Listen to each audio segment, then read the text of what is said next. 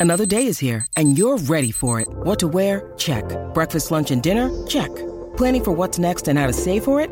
That's where Bank of America can help. For your financial to-dos, Bank of America has experts ready to help get you closer to your goals. Get started at one of our local financial centers or 24-7 in our mobile banking app. Find a location near you at bankofamerica.com slash talk to us. What would you like the power to do? Mobile banking requires downloading the app and is only available for select devices. Message and data rates may apply. Bank of America and a member FDIC. G'day, Mike Hussey here, but you can call me Mr. Supercoach. KFC Supercoach BBL is back and there's 25 grand up for grabs. So what are you waiting for? Play today at supercoach.com.au. T's and C's apply. New South Wales authorisation number TP slash 01005. G'day, Mike Hussey here, but you can call me Mr. Supercoach. KFC Supercoach BBL is back and there's 25 grand up for grabs. So what are you waiting for? Play today at supercoach.com.au. T's and C's apply. New South Wales authorisation number TP slash 01005. Summer days on SENZ. It's Kiwi for Sport.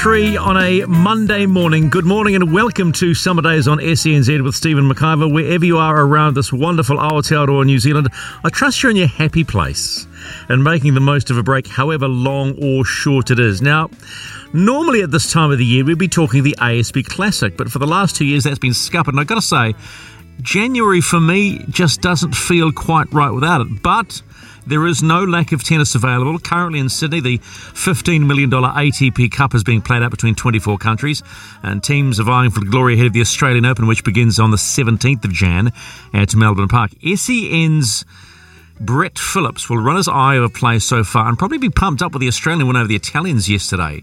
That comes your way around 10.30 this morning. After 11, we talk week 17 of the NFL with playoff spots on the line. It's a big day for a number of teams. After midday, nice little surprise for Wanaka free skier Ben Harrington, finishing seventh in the halfpipe World Cup in Calgary, potentially keeping his chances of making Beijing alive. When you think about it, tomorrow it's a month to the start of the Beijing Winter Olympics. At 12.30, we're going to replay our Mark Hunt interview about his movie, uh, The Fight of His Life, on the back of news that he has to pay the UFC legal fees on his case against them. Wow, something like 300,000 American. Can't see him doing that somehow. The Somerset National Bowls champs is on in Christchurch, the guru, the guru of bowls. Kevin Hickler will update on progress across the divisions. But right now, we're going to start talking about the Bay Oval Test here uh, in New Zealand because Sri Lanka had a pretty good day yesterday. In fact, they had their best. Uh, but what did I say? Sri Lanka. Yeah, okay, good one, Stephen. Uh, there you go. There's the first hiccup. Uh, Bangladesh had their best day ever uh, and kept New Zealand to its lowest ever total. Uh, they're 153 runs behind. But Deepak Patel joins us now. Deepak, what did you make of that wicket? Yeah, it's, uh, she's a good one, isn't it? Um, yeah, well, I think it's, it makes a change. I suppose, uh, yeah, for, from certainly from from New Zealand's perspective over the last probably decade, uh, it's fair to say that uh, our pitches have been very seamer friendly, and then suddenly we've got this in front of us, and uh, yeah, we probably haven't handled it as well as what we've done in the past. So it's a great challenge uh, for for not only the, seamers but the lone spinner. Yeah, well, the, the, and of course, you know the the Bangladeshi spinner does the job, and we're all going, well, hang on a minute. The obvious elephant in the room prior to this was we don't need Ajaz. Now, let's be blunt. I talked to Gavin Larsen on Friday, and he felt that this wicket wouldn't turn, but he did say it would dry out. And I thought, well, hang on a minute. You tell me, Deepak, if it's going to dry by the you know the third day, surely it's going to take spin. Yeah.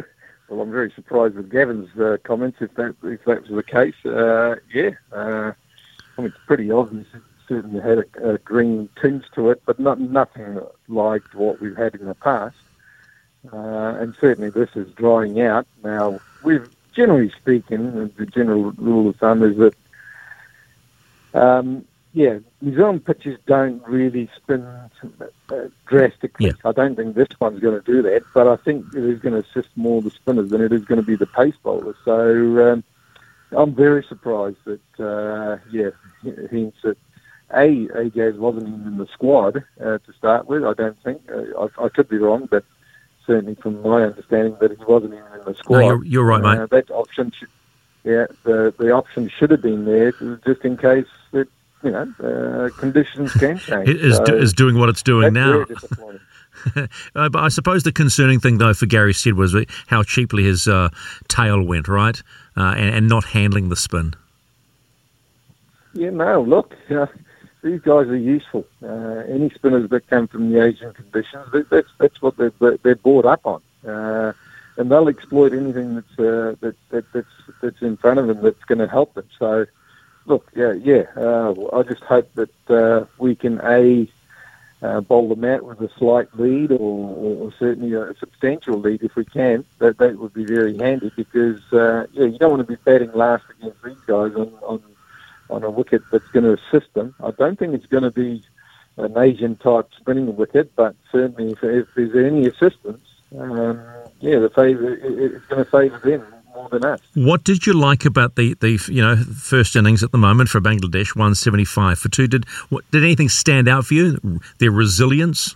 Well, look, yeah, definitely. I think you just summed it up. It's, it's just that the, the patience and, and the resilience that they showed against pace bowling. And uh, I think there was a comment made on TV by Craig McMillan that their, their batting coach, uh, yeah, he, he's got this challenge that, that they just don't face the, the, the quickies, the, the bouncing wickets, and uh, and certainly. Uh, you know, they, they were willing to get behind it. They were willing to take a few blows on the body, whereas previously uh, they haven't shown that sort of determination and, and a bit of bitterness to get be, and, and bat long periods of time. And the young fellow who's on 60 or 70 not out, he, he, he just, yeah, he just uh, displayed a, a, great amount of guts and, and, and patience. And uh, that's going to be the key for them. If if they, if they get a lead, uh, it's going to be tough work for us, to, to be honest with you. So, if you're coaching the Black Caps, what's your approach today?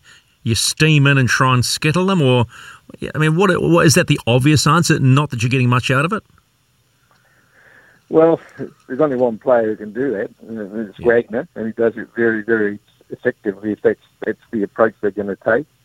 Uh, I just thought we, our pace bowlers, particularly our two spearheads, didn't quite have that potent sort of uh, attitude. You know, they didn't really run in and then try and get as much as they could out of the wicket. Uh, the ball did swing a little bit, but they negated that very well. They left very well. Um, I think that the one thing that stands out with their batsmen is the, the patience they, they, they displayed. And, and I think that, uh, yeah, we, we, we've got to create chances. We, can't just just wait and sit back and wait, uh, hope that they uh, they'll make the mistakes. Uh, so, yeah, no, the onus is on our bowlers. The morning session, the first morning before drinks, uh, the first session this morning is going to be critical. Uh, if we can pick up a couple of cheap wickets and then uh, and work into the, the sort of middle to lower order, um, and hopefully, uh, you know, we've done it in the past. There's nothing to suggest that we can't do it. It's just that, uh, yeah, we've got conditions that uh, our bowlers haven't had to face uh, probably in the last 10, 10 to 12 years. So it's a huge challenge this morning. And Deepak, I suppose this is a, another good example to watch of the the growth that this Black Caps team has is doing, should I say? Uh, they're they're maturing as a as a as a very strong Test nation. Because when I spoke to Gavin on Friday, he talked about the evolution of the team. So, good teams will always find a way. Yeah, that's what makes them the world champions. Uh, the fact is that they've always found ways uh, of getting out getting out of tight situations, uh, and and it won't be any different. So, look, I don't think they should be too concerned about it today. Um, you know, by the end of the day, we'll, we'll have a very good indication as to where we stand. And, uh, let's let's hope it's, it's in our advantage that we've actually picked up uh, cheap wickets this morning, bowl them out with a slight lead, uh, or get very close to the, to to get bowling them out to our total, and then uh, yeah, let, let, let's let's set them a target of two two fifty, two eighty, and yeah, uh, that, that, that'll be the key. Uh, whether we we can do that this morning. Not wishing to point the finger, but if you were Gary Stead, would you be having a word with the groundsman about about the wicket and how it's sort of opened up? Uh, I don't know. That happens in this country, does it? The, the, the, you're doctoring wickets. Oh, I'm not saying about doctoring wickets. No, I'm not suggesting that. Jeepers, creepers, Deepak, settle down. No, no, no. I was just saying, uh, would he be having a conversation about, well, this isn't exactly what we were wanting? Oh, look, I think it's plain and clear. Uh, once you've selected your squad, uh, I'm sure the messages that the grounds would have picked out. Say, well, you know, we've got to have that home home advantage. So, yeah, I'm sure that Gary and and the rest of the, the Black Cap squad would be disappointed uh, with the wicket. But you know, at the end of the day, that's what's been presented. That's what makes this great game. The, the, the Test matches. That uh, that's the challenge you face. You, you've got to have you're going to have different conditions, different pitch conditions uh, presented to you, and you've got to be not only adapt to it, but you've got to be flexible and, and, and make most of it. And, and uh, like I said to you previously, that uh, it's not something that we should be concerned about. We'll, I'm sure we can get ourselves out of it. Uh, it's just going to take a little bit of hard work, and, and I'm sure that uh, Wagner will be itching to get the ball in his hand because Hmm. it, he won't die wondering. That, that is for sure. Have you given yourself a little bit of time to think what this Black Cap side will look without Ross Taylor in the Test arena?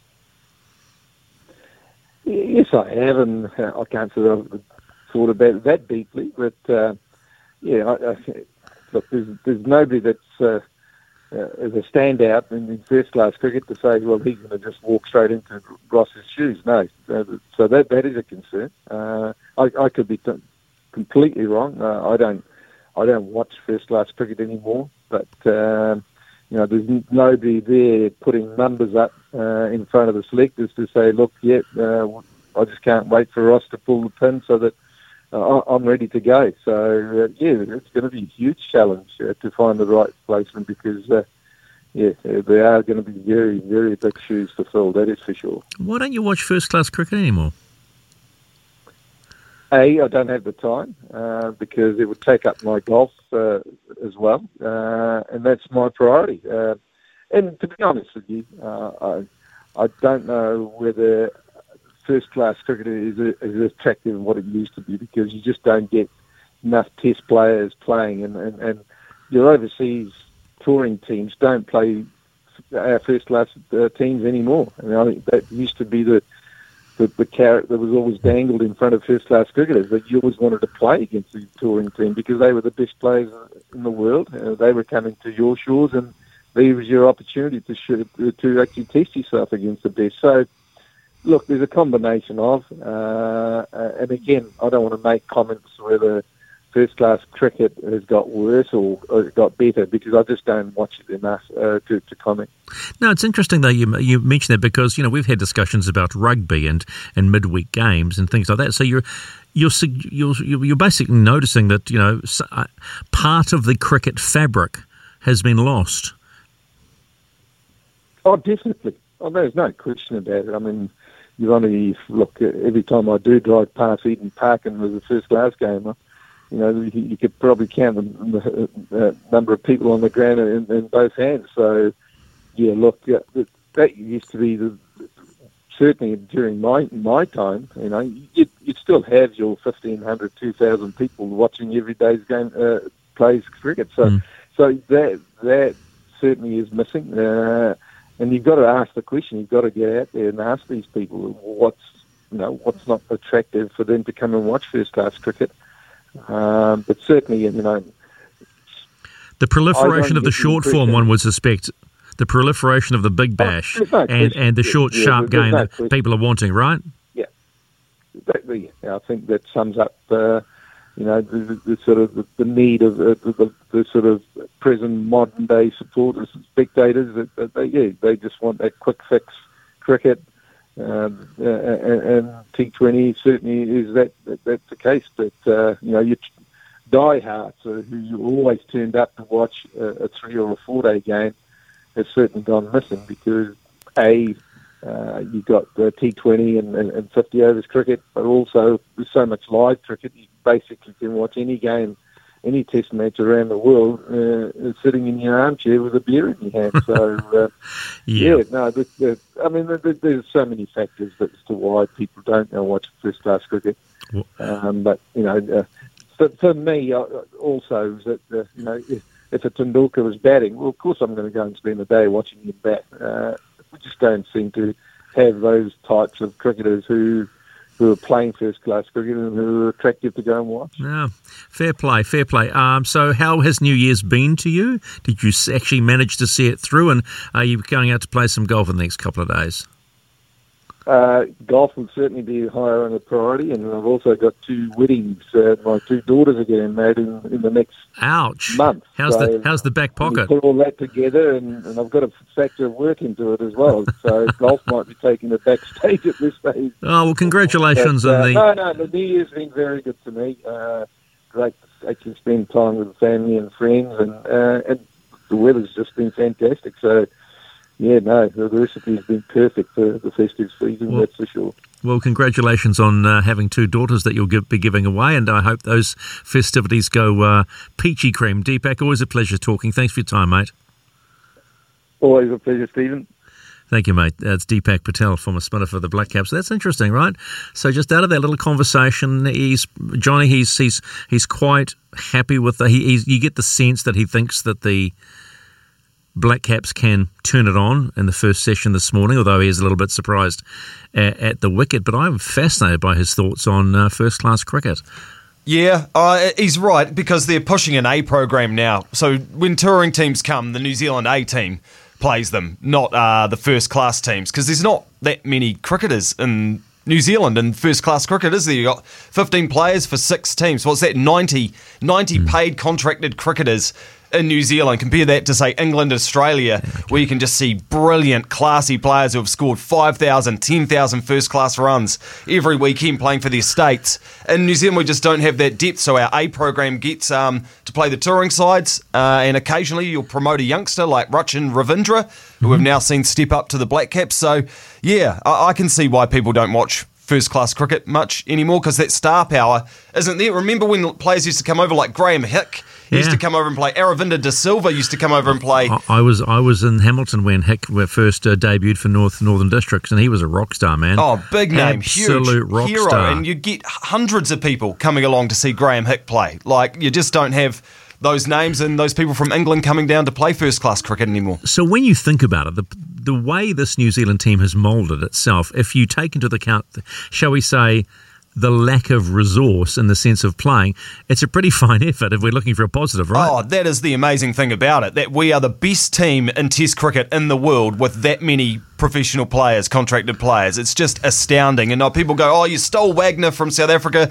You stole Conway from South Africa." Well, so what's the way of the world the these Aussies have days. got a South African in there as well. Exactly, you know. and they changed his name too, Labuschagne, Labuskakny to Labuschagne. So yeah, Is that is that is that true? Really? Yeah, It was it- a Labuskakny. yeah, that's how you say it in South Africa. It's a pretty common last name. And why did why did they change it? Moved to Australia because the Aussies are like that. Stephen, you you've worked in rugby league for how long? Papali. Yeah. Papa, yeah, I was. Rapiner. It was really interesting. I used to, when I was calling the, the game in 2011, I used to get uh, heaps for going Papali, uh, so Papali'i, which it is. It's Papali'i, right? yeah. And, and the Aussie go Papa Papali. uh, Papali. Yeah, it's it's it's a crazy thing. Oh, that's that's really interesting. I'm, I was intrigued though by his thoughts on on first class cricket. If you've got some thoughts on that, why don't you give me a call? And uh, do you miss? Yeah, going and seeing some good first class cricket. Are you one of those types that could quite enjoy sitting on an embankment and having a cold, uh, you know, orange juice and watch your favourite player? 0800 150 811. That's 0800 150 811. Uh, Tell me what you think about first class cricket and also tell me can the Black Caps, look, it's not desperation, but we're going into day 353 runs ahead. Do you think they will step on the gas today and skittle Bangladesh. 0800 or 150 0811. That's 0800 150 0811. This is Summer Days on SENZ. Summer days on SENZ. It's Kiwi for Sport. 1026, I'm a happy man because there's a big TV screen to my right, and the my, my team, the Dallas Cowboys, have just uh, started against the Arizona Cardinals, which is a big old game. Uh, the Cowboys are 11 and 4. I think it was 10 and 4 that the Arizona Cardinals, they've, they've 10 and 5, 10 and 5. Yeah, they dropped their last four. So big old game. I think the Cows can win this one where we're okay, we'll be playoff, we're playoff bound anyway, so we won't worry about that. Uh, just a couple of things worth talking about to you, Johnny, because we both love our footy. And that was interesting to read Stacey Jones today saying in the New Zealand Herald that he thinks Shaun Johnson could be the difference in the tight games. They lost six, uh, seven games by margin of six points or fewer, right? Where, a, Yeah. including three where a field goal was the difference. And he he believes that a different Shaun Johnson could be the key to uh, getting him into the playoffs. Um, do you buy into that argument? I liked what I saw from Johnson at the Sharks. I thought he had matured into that player who wanted the big moments, who wasn't just going to rely on a bit of flashy brilliance, but he was actually going to manage a game and close out a game. He was the best player, wasn't he, for a season, and then got injured for a bit last year. But he, I, I thought he had changed. Like he's he's no longer that young seven Well, flashy he- he- touch the- footy player. The step's not as big anymore, No. and it's not as quick. No, so and, he, and he knows he's had to change his game because of it. And I think he's probably more your six now. He- He's going to be Well, a guy six- who's yeah, not going to run the whole game. That's still my concern, right? That is still my Yeah. concern. His ability to run a game. I don't think you want him to run the game, but I think you want him to be there at the end with his clutch. I think he can be a clutch player for the Warriors. I agree with Stacey Jones. What Yeah, about okay. you? Uh, well, I'm thinking that, you know, as I said to you uh, a little while back before Christmas, Ash Taylor has come into the camp extremely fit. He can be your flashy guy, he can't can, he? Well, well, he can run the team. Yeah. I think potentially he can run the team, and maybe they're, you know, because we don't really care about a six or seven, whatever side it is, right? It's just whatever you do. It'll be interesting. You know what I'd love to see? I'd like them to uh, stop having one side and a left hand and a right side, but just play good old standard, you know, six to seven. yeah, it works And- for some teams. It does, right? Um, but for but for the Warriors, I don't think you yeah you don't want a left and right. I think you want Shaun Johnson to be the guy who touches two uh, two twice in a set, and you want your seven to be the guy who touches the ball four or five times in a set. So I think you want Johnson to chime in occasionally. Okay, so so you're not giving him any cred for running Second a team. receiver. You- yeah, you want him at second receiver. Yeah. You don't. Yeah, I, I, I- I find that really interesting. Uh, it's going to be an inter- intriguing start to the season. I mean, you know, he's hoping is. that you know when COVID sorts itself out all over there, and there are people back watching the footy, and, and they're going to their third year away from home, and here's hoping at some stage they can get back because we've had this discussion before, and I, I they certainly have their fan base, their member base. It's around eight to twelve, right? But those eight to twelve must be really starting to do it tough, not having had their fix of warrior ball at home. So uh, what I struggle with is that you know they'll just fly in and fly out. It's almost like they're a visiting team, and it, it's they've had to do. I mean, what I'm encouraged by with the Warriors is the fact that. Uh, their commercial team has kept sponsors on board, and I know they've had to work really, really hard to rejig and rethink how they do things. But the most important thing is that they've they've done that. But I don't know, it's that identity, right? You want that idea, you want that fix, you want to. We want to be talking around the water cooler on Monday morning, don't we? Absolutely, I think you like we've brought this up before, Stephen, on the show. Yeah. We brought it up like, are you falling in, out of love with the Warriors? And Yeah. man, people were like, hell no, we love the Warriors. In fact, they, were- they were like, we love them even more now that they've been taken away from us. Uh, they, they love them even more, Stephen. Yeah, so, that, that Baz Nizzy for breakfast choices flooring poll. Warriors to make the finals, second equal at twenty seven and a half percent. People people certainly want the Warriors to make the finals, and well, Blake Ferguson won't be doing much because he's been arrested in Tokyo, going to play for Michael Cheika's team, the NEC Green Rockets, but he's been picked up for potentially, uh, allegedly possession of cocaine. You know what? There's just a lot of dumb in some people, aren't they? It's as simple as that. This is SENZ. It's half past ten.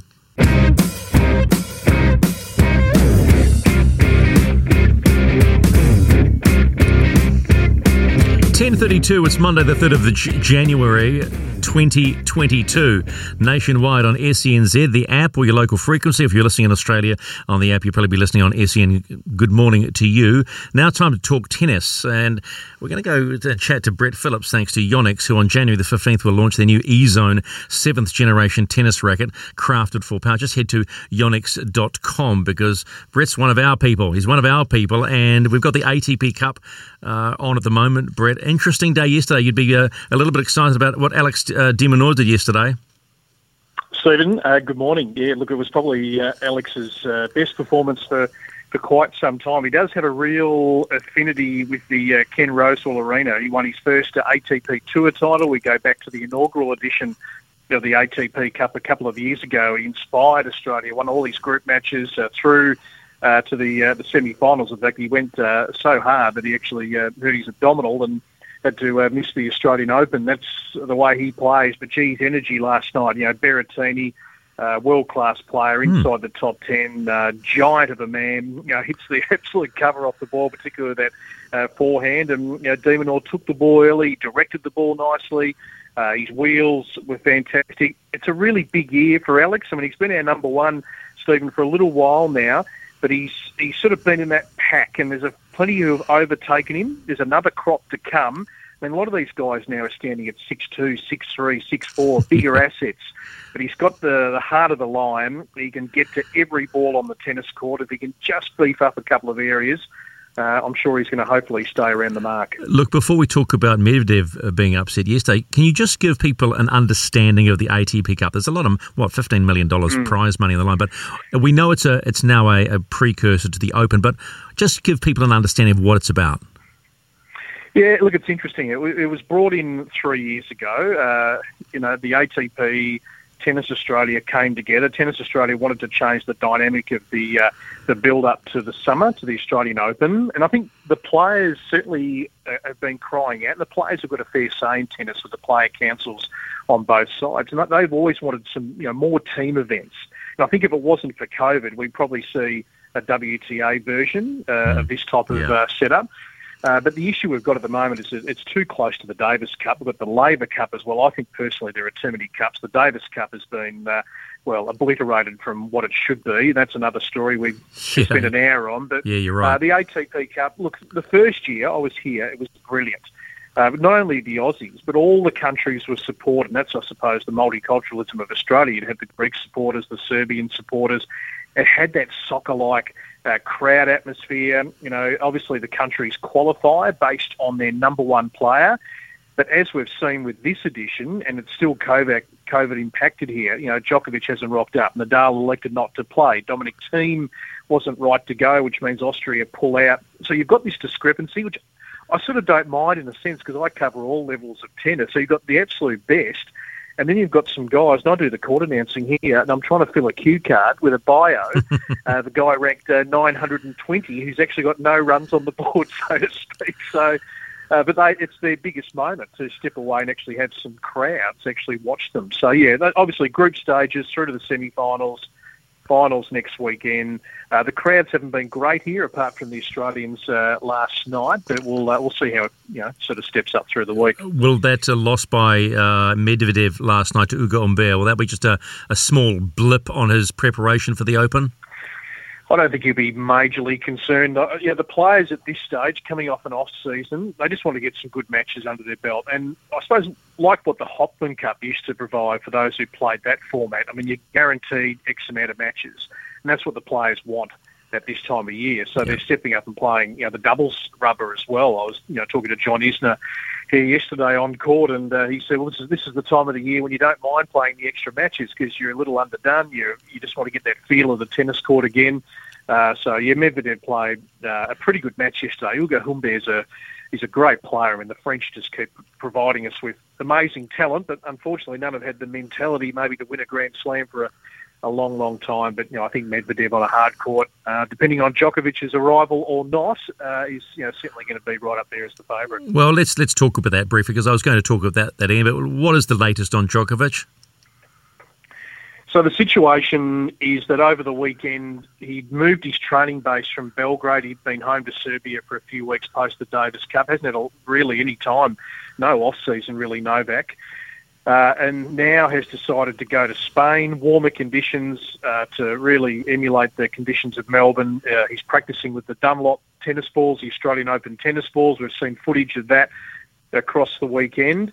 Uh, he had applied for a medical exemption. My understanding is that has been knocked back. There are some players that have arrived into Australia who have been granted a medical exemption. That remains private. There are basically two panels that you've got to get through, and they assess those applications blind. Uh, and um, certainly sources we're hearing today uh, are saying, Stephen, that it's going to be very, very tough for Novak to get a medical exemption um, based on what they know. Now, it's going to be the next 48 hours. I think there's another one or two charter flights that are coming to Australia at the end of this week. He'd need to be on one of those to get to Melbourne with a week's prep. Um, so we know the rules. He's either got to be cleared with a medical exemption, which most people think he won't get, or he's got to be double vaxxed. We assume he's not, but we actually don't know because he won't tell us. What's what's what's your read on this? I mean, what what's your opinion on this this this malarkey that uh, jo- jo- Djokovic has gone on about? Yeah, I mean, it's, it's just dominated. Uh, I feel like I've been talking about it for months and Oh, right. months, and I, I've gone with it. I've gone with a consistent line that I'd I'd be staggered if he wasn't here, because there is you, you don't give up the opportunities in tennis to play a Grand Slam unless you're injured, and he's far from that. He's got an opportunity to pass uh, Federer and Nadal. He loves the Australian Open. He's dominated the Australian Open, going for a tenth Grand Slam. You'd rather get that under your belt. Uh, and, and not playing the ATP Cup, I don't think majorly disadvantages him in terms of getting some matches because he played deep into the year, as I mentioned, with the Davis Cup. So he's pretty well conditioned. Look, everyone's entitled to their privacy. I mean, we've all learned a lot through this whole COVID uh, episode, but the reality is um, he's got to abide by the rules of the country he's uh, he's going in. So you have to you have to reveal some information, um, and if he's not forthcoming on that, he just simply won't get in. And whether that whether that presents an issue for him g- going forward around the world as um, you know rules tighten up even more, we're certainly not past all this as we know. Brett, were you surprised, or just uh, did you know that Nadal was going to turn up in Melbourne? Yeah, I I was hedging my bets uh, last week. I mean, you know, Rafa's had a, a tough last six months dealing with that foot injury. Uh, he needs to get some conditioning under his belt. He's been training. Then he went to Abu Dhabi, gets COVID. He goes home. Um, there was a, you know, just the thought in me that, gee, if, you know, Australia hasn't always been kind to Nadal. Uh, he's only won it once here. He's uh, never totally come in um, always cherry ripe at this time of year. He builds into a season. Look, it's great to see him here. Uh, he'll play one of the Melbourne lead-up events as the top seed, so he'll be out on court probably Tuesday or Wednesday, unless he decides to pull out last minute and just do a training block uh, for a week. Um, hard to know. We just haven't seen him play for quite some time. Um, you know, he's he's 35. It's, it's fascinating, isn't it? I mean, if he could sneak an Australian Open, if Djokovic didn't come, we know Rogers not coming, uh, and win it for a second time and get to 21. This race between these guys is, uh, yeah, it's brilliant to to watch, and I want them to play forever, and uh, as much as the next generation's uh, coming through. But yeah, it'll be tough, I think, for Nadal with not a lot of matches in the last six months. Yeah, you beat me to it actually, because you know we have we have lived through probably one of the greatest eras of men's tennis with the, the names that we talk about. It'll be a sad it'll be a sad day, won't it, when there won't be a Nadal on the court or a Roger on the court or a, a Djokovic on the court. It'll it'll it'll something won't feel right. And and is there is there the talent that have the the draw like those three to continue it on? Well, it's a fascinating question. I mean, I, you know, I, I think there is. I mean, I, I suppose I'm immersed in tennis, so I see it on both the men's and women's Yeah. side, uh, and they may never achieve the records clearly of those three, and then Serena on the women's side. Uh, I don't think those records will ever probably be broken uh, ever again. But I think there's certainly the talent. I think there's the, the charisma and the personality of these um, these next generation players to you know keep tennis at the forefront.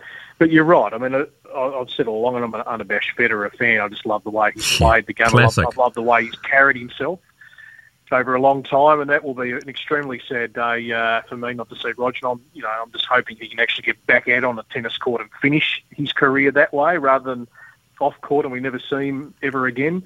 Uh, but yeah, it's been an incredible generation. Um, these guys play at a level that, boy, uh, not many can match. And the things they do behind the scenes, you've got to be uh, you've got to be absolutely dedicated to this sport to make it happen. Just briefly, Tsitsipas's uh, elbow. What, what's the story there? Well, he's an interesting character, Stefanos. There's no doubt about that. And uh, Apostolos, uh, his father, who's uh, very animated, he's got a baby himself this year, so he doesn't get uh, too many fines, uh, Apostolos, because he loves to uh, coach from the sidelines.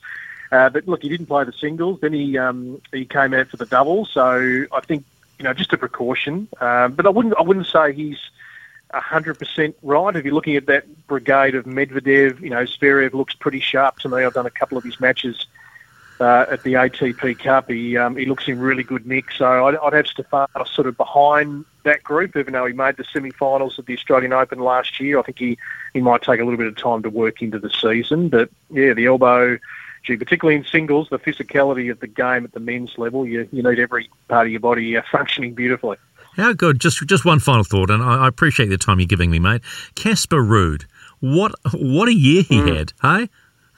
Yeah, yeah, he's a ripper. Uh, it's a great story. In fact, I'm heading down shortly. We're going to cover Norway today in the ATP Cup. So looking forward to sitting right courtside and watching him. His dad, Christian, of course, former uh, professional, is the captain of this Norway team.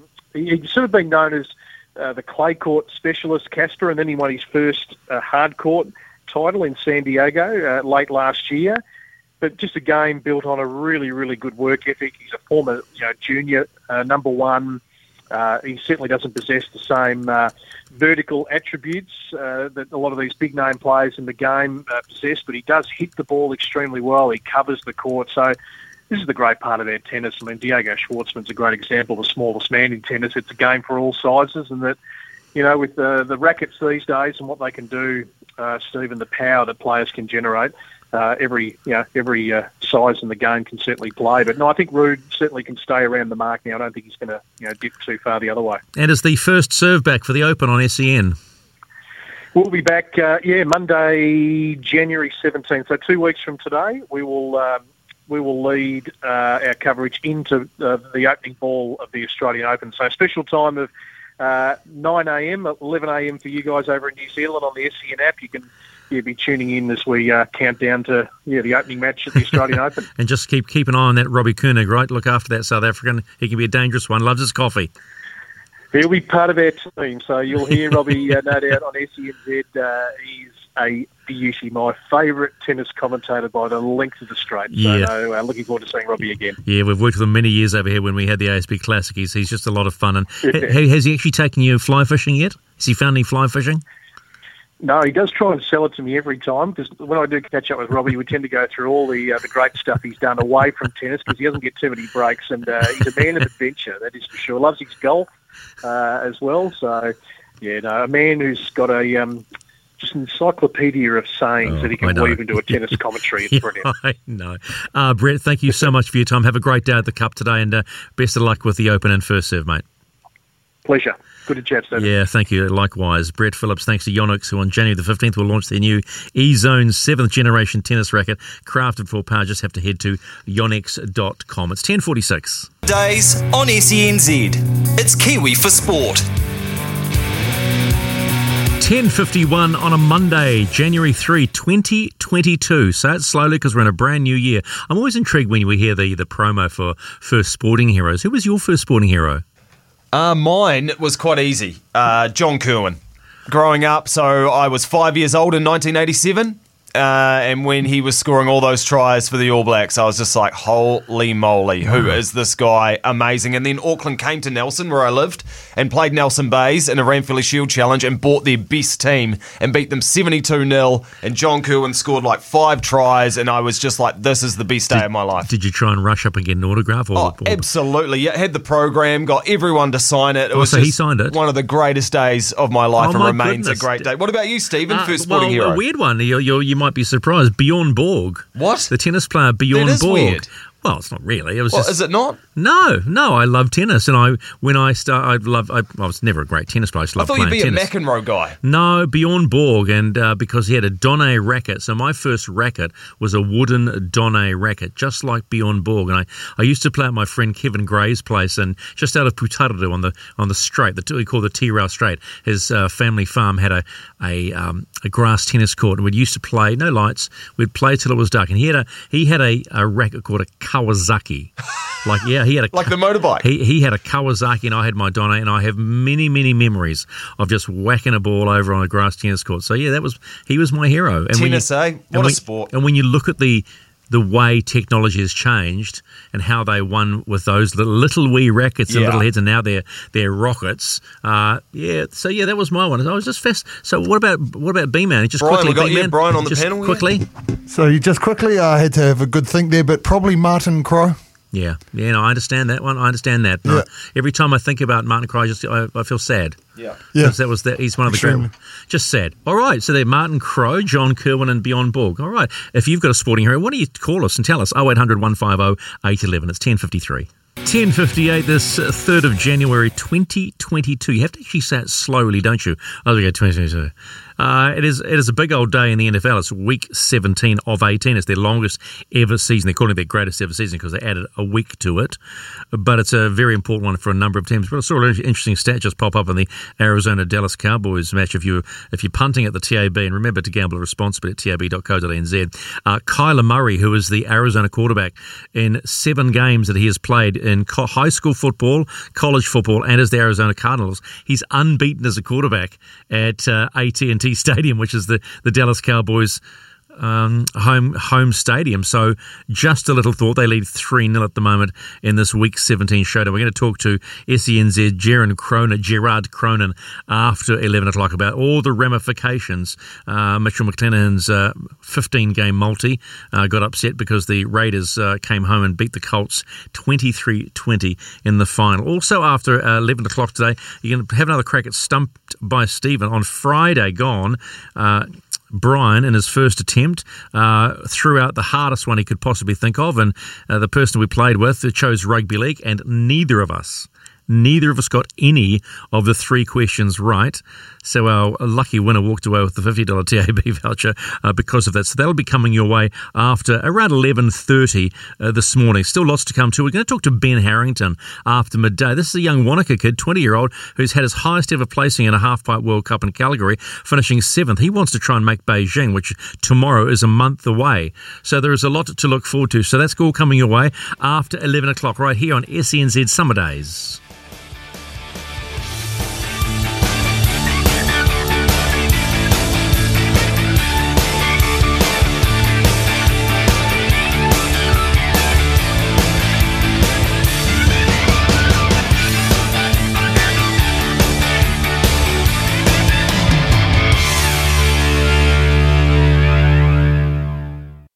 Kiwi for Sport.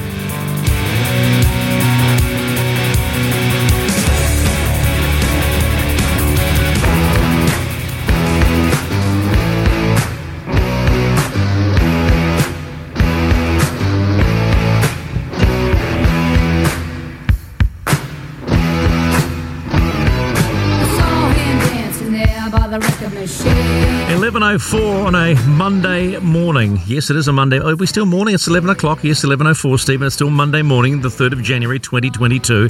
And it's week 17 of the NFL and their greatest season with still one regular week of play to go. But a big day today for many teams in trying to either clinch the division, get a wild card or whatever. Now, the, the only guy you should really talk to, I spoke to him about it, must be a month ago, is Jared Cronin out of SENZ in Australia. He knows. How many screens are you watching at the moment, pal? Uh, let's see, I've got uh, currently one, two, three, four going. Uh, and also got a, uh, a young puppy running around as well, so I'm entertaining him simultaneously as picking in all the acts and then talking to you. Happy New Year, my friend. Same to you, mate. I hope you had a, uh, a lovely uh, time uh, for Christmas and New Year. Yeah, no, it was a quiet one. So let's let's just uh, look at this and let's break it down a little bit. So, uh, were you a little nervous about the Bucks, even though they've clinched the division, that they they got home again by the Jets 28-24? Were they a bit busted? Look, I don't think they were ever. I mean, they were obviously trailing for most of the game, but uh, I don't know. You just get a feeling with the Bucks that they can sometimes just do enough to get by. They do have a couple of injuries on the offensive side of the ball, which has been uh, you know a little bit of an impact on them. Uh, lo- losing Chris Godwin, the wide receiver, for a season-ending injury, uh, and then also today, uh, not actually to injury, but uh, more for being uh, benched or just straight walking off the field, was uh, wide receiver Antonio Brown, who just decided mid-game that he'd had enough and uh, took off all the pads, took off his helmet and his uh, uniform, and just uh, ran off into the uh, the locker room and said, "I've, I've had enough." Is there is there any story behind this? Well, apparently he'd been um, benched in the lead-up to his little walk-off incident, so my guess is that there's probably been something bubbling away there behind the scenes, but you never quite know with Antonio Brown with what you're going to get. Um, he's, he's a bit like a box of chocolates, um, but yeah, I, I guess um, there, there's obviously something that's been in the lead up going on there, and um, it's kind of gone to this point. So we'll see what happens next, and if he is even part of the roster come next week. Well, how how important is he for the Bucks' defense if they get, can get to Super Bowl? Well, look, he um, he he's been a, a very good weapon for Tom Brady at, at certain times throughout the season, and he's just kind of the the veteran kind of presence that he would, you know, Tom would really appreciate as they go into the postseason as well. As they look to make another Super Bowl run. Uh, but yeah, it's, it's going to be um, a, heightened importance as well to try and have him around without Chris Godwin, the main wide receiver there. So I don't know. It becomes a question of um, you know talent versus however many problems he may cause within the unit. So yeah, it's going to be a, something to just keep a bit of an eye on. And, and Bucks fans maybe a little bit more nervous uh, than they would have been um, if other things had been held equal. But uh, you know, a good comeback today against the Jets. They did struggle for most of the game, but once you get down to that final couple of minutes, you know, it's, it's basically Tom Brady time. And uh, he, he came up with the goods again, throwing a, um, a nice little touchdown pass to a, a wide receiver named Grayson, who I'd never heard of before. So, um, yeah, a good little uh, win for them. And it'll be interesting to see what they can do in the last week. Have you been sucked into the Tom Brady vortex that's called the man in the arena? I haven't yet, no. Really? I, um, you I haven't? Oh, you're missing something, man. No, I'm, I'm, I'm trying to. Uh, I, was, I was just basically trying to save up all the episodes so I can binge watch them all at once. um, because the episode that I saw come up last week was to do with the 2016 uh, Super Bowl, the comeback against my Atlanta Falcons, which I wasn't really that keen on watching. Hey, look, um, I get a little slightly confused. So, if you can help me we'll talk about some of the other games. But the Patriots were too good for the Jags that I Put fifty on them, so they've clinched an AFC East wild card. And the Bills, who are both they're both ten and six. Why have they both got wild cards and not one got the divisional title? Can you explain that to me? Yeah, it just comes down to obviously with their records being this or similar. Yeah. Uh, it comes down to a lot of tiebreakers between uh, their in division record, uh, their head to head record. They've played each other twice and, and each won one game. So, so they've split that series between them. So basically, it does come down to the final round of what they do in the next game to, to separate who is actually going to clinch the AFC title. Okay, okay, but but it was it was a, it was a strange one because it really did seem as though the Buffalo Bills it was their division to own for the next few years, but old Bill Belichick and the Patriots had something else to say about that. So yeah, it comes down to the last week really to see who can separate themselves. So, Jared, just to keep it clear for people, each divisional each divisional winner uh, goes through to the playoffs, and then so and then there are wild cards, right? Are they the next best records or what? Correct. Yes. So uh, have your four division winners, and then you have three wild card teams nowadays. So that is basically the best of the rest. So whoever's won the most games out of any any division on the particular conference, uh, they Oh. will go through. And, Okay, yeah, so okay. So uh, there, so we're, we're only talking fun. eleven teams, are we? Well, no, sorry, uh, we're, we're talking um, seven teams in total uh, per per conference. Per So- conference, okay, okay. So it's Yeah. a, it is a fourteen a fourteen team playoffs. Okay. Uh, you, were you surprised that the Chiefs went down to Cincinnati? Cincinnati have clinched the AFC North, tied of hellish tight again, but the Chiefs have always already grabbed the AFC West with an 11-5. What do you do? You like the Bengals? I like this Joe Burrow. I really do like the Bengals, and I was actually excited about this game. Even coming into this week, I thought this could be a, uh, a real of a match and a potential playoff preview because both of these teams are stacked with firepower. They've got a lot of talent, and the Bengals are just really a team that's starting to ascend. They are still a bit patchy on the offensive line, but man, they have got some weapons on their offense. Even uh, wide receiver Ja'Marr Chase, they the rookie wide receiver. Now, he put up 266 receiving yards and three touchdowns. Now, if you're a quarterback and you have 266 yards and three touchdowns, you call that a pretty good day at the office. Mm-hmm. So for a wide receiver to do that by himself, uh, that is a uh, that's just a freakish um, sort of talent that he has, and an amazing combination that he has with Joe Burrow as well. This ended up being a really tight fought contest. The Chiefs were up 28-14 at at halftime, so it looked as though they may just kind of cruise from there. But the Bengals are having none of that. They were at home. They're hungry for a division title, which they managed to snatch at the end by getting the win. And yeah, a really good comeback, an exciting game to watch. And they've got so much um, star power in there. I, I like the Bengals, and yeah, I, I would love to see a rematch between the Chiefs and the Bengals come postseason. Strong result for the Rams over the Ravens today. They go to 12 and 4 there, and both they and the Cardinals have got that wild card. I can't, can't understand why they've got uh, clinched the wild card, the Rams and the Cardinals, when the Rams are at 12 and 4 and the Cardinals are at 10 and 5. Well, they're basically leading the rest of the NFC. So, um, so any team, yeah, they'd need to have. I think the rest of the teams are kind of sitting on nine and seven of the next best. Uh, record. Eagles So Eagles are at nine and seven. I think the Raiders are at nine and seven as well. So uh, the Eagles might squeeze in, right? The Eagles, yeah, I think the Eagles looking pretty good. They got their eighth win in a row today. Or eight, sorry, eighth win out of the last ten games today. A bit of a struggle against Washington, but they're that sort of scrappy kind of team that you just need to try and you know get the result against. So they'll be happy to get the win, and they're yeah they're sitting there at nine and seven. I think between them and uh, a team like the 49ers who are also on nine and seven, um, those two teams would be looking pretty solid. I think to make it through as wild card teams. There, there, there was one team you just can't help looking at going, uh, the the Patriots. You know, Mac Jones. Uh, they just seem to be chewing results away and sitting quietly waiting. Absolutely, and they've kind of done it a lot under the radar, to be honest. With the offense changed over the last couple of years, even the defense has gone through a lot of change uh, in the past couple of seasons due to especially COVID was impacted last year. So they are, yeah, they've- just kind of snuck in under the radar and just quietly gone about, you know, doing what the Patriots do.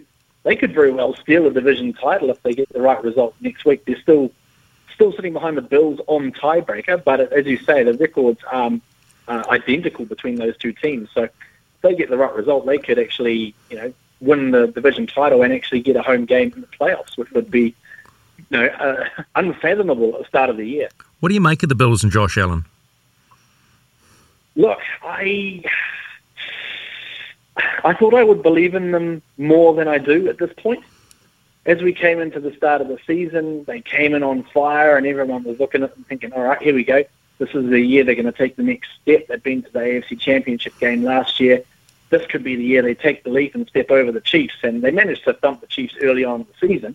And from that point, everyone thought, "Well, this is the obvious superpower in the AFC." But since then, they've really just staggered their way through the remainder of the season. They're only sitting at ten and six. Uh, they got the win today against the uh, the beleaguered Falcons, but that's not saying much. Um, so yeah, they are a little bit of a they're a tricky one to get a gauge on. I don't think they have played anywhere near their level of consistency that they would have been hoping for. But you know, having said that, Josh Allen come playoffs time, he's the kind of guy who can do some special things. So uh, maybe a maybe a sleeper, but for this this point, I think they don't really inspire a heck of a lot of confidence. Yeah, the one team that probably saw a ch- chance go begging today was the Dolphins, right? Titans too good for them, and I, I like this Titan. Something I don't know, something about the Titans. I could be completely wrong, but uh, I think the Dolphins will be ruining a drop chance here. Yeah, very much so. Um, the Dolphins come in on a seven-match winning streak. They had started the year, I think, one and seven, and then since that just gone gangbusters and come through flying with the, uh, you know, the they put the old foils up on the boat there and they were flying home. But um, they went into Tennessee today and, and had their aspirations really, you know, set down. Um, and it's four to eight and eight now, which is making it very tough for them, I think, to get in on that AFC side of the draw. But um, yeah, full credit to the there we go, did the full credit to the Tennessee Titans for you know just pulling out the win when they needed to, and also with the victory today, which was a handy one, they now move to 11 and five, and all of a sudden, whoopsie doodle, they're on top of the AFC. They get home advantage in the playoffs if things hold next week. So that ended up being actually quite a huge result for Tennessee as the Chiefs slipped underneath them. The pack. Are they going all the way? Look, I for weeks I've actually been thinking a Chiefs Packers Super Bowl was going to be in the offing, um, and I'm still going to stick by that just little um, yeah sneaky pick there. But I think the Packers, yeah, they've definitely got what it takes. I think to get to the big game. Be interesting to see what they can do when they get there, but you know they haven't sort of really set the games on fire. Each game that they've won has been a little bit scrappy, but they've also had a real air of you know confidence about them and seemed pretty comfortable. They should get the win this week against the Vikings, who have been hit by COVID issues, so they've got a number of players out. So you'd expect the Packers to come back and beat the Vikings, who you know they'll also be looking for a bit of revenge from last time because the Vikings are one of the teams who've beaten them early in the season. So I know Aaron Rodgers and the boys won't be liking that too much, so they'll be looking to come out, make a bit of a statement, and also just sit firm on you know trying to clinch home uh, advantage in the playoffs. It's Um, uh, but I, I do, I do think that um, you know if if they can do that, then it, all roads to the Super Bowl go through Lambeau Field, which is not really the nicest place of the year to uh, place uh, to play at this time of year, should I say? no. So I mean, that could definitely be tough. Yeah, I, I, what interests me is that it, it could be another year of the experienced QB, right? I mean, I'm, I love, you know, you know, I'm a Cowboys guy, and Dak Prescott and this this team are. I don't know if they're there yet or thereabouts, but they're they're getting there, right? They are. They're scrapping, and they're um, yeah. The offense has been really struggling. They're currently trailing the Cardinals at the moment. I know. 3-0. I'm watching. I'm watching. Um, still, early, still early days, but um, you know they, they'll be looking to try and get something going. Another team that I do like, all the pieces that they have, they've they got a lot of potential there, and if they get the ingredients right on any particular game, they can cause a lot of trouble. So.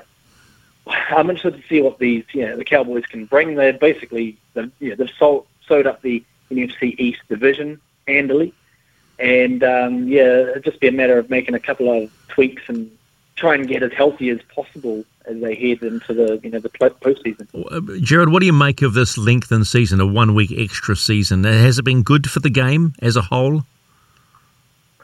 Well, it's been interesting. I was having a little look over the stats um, for the, like, the passing leaders today, and it's interesting that the extra game hasn't really added much to the, the stat line. Like I remember in days gone by, you had Peyton Manning throwing a good, you know, 5,000 yards, 50 touchdowns to set the NFL record, and that was only in 17 games. And currently, uh, Tom Brady, I think, is pacing the uh, the quarterbacks. He's only got about 4,600 odd yards and 30 odd touchdowns. So it hasn't really sort of seen a massive offensive explosion. Maybe defenses have adjusted a bit, and certainly COVID issues have, have just definitely had uh, an impact on that as well. But uh, you know, I, I guess it's it's a funny one. It sort of feels a bit weird that we are, you know, we're still a week away from finishing. We kind of at the point of the year where normally we're into the playoffs, so mentally it's a bit of a shift, even from a, a fan's perspective.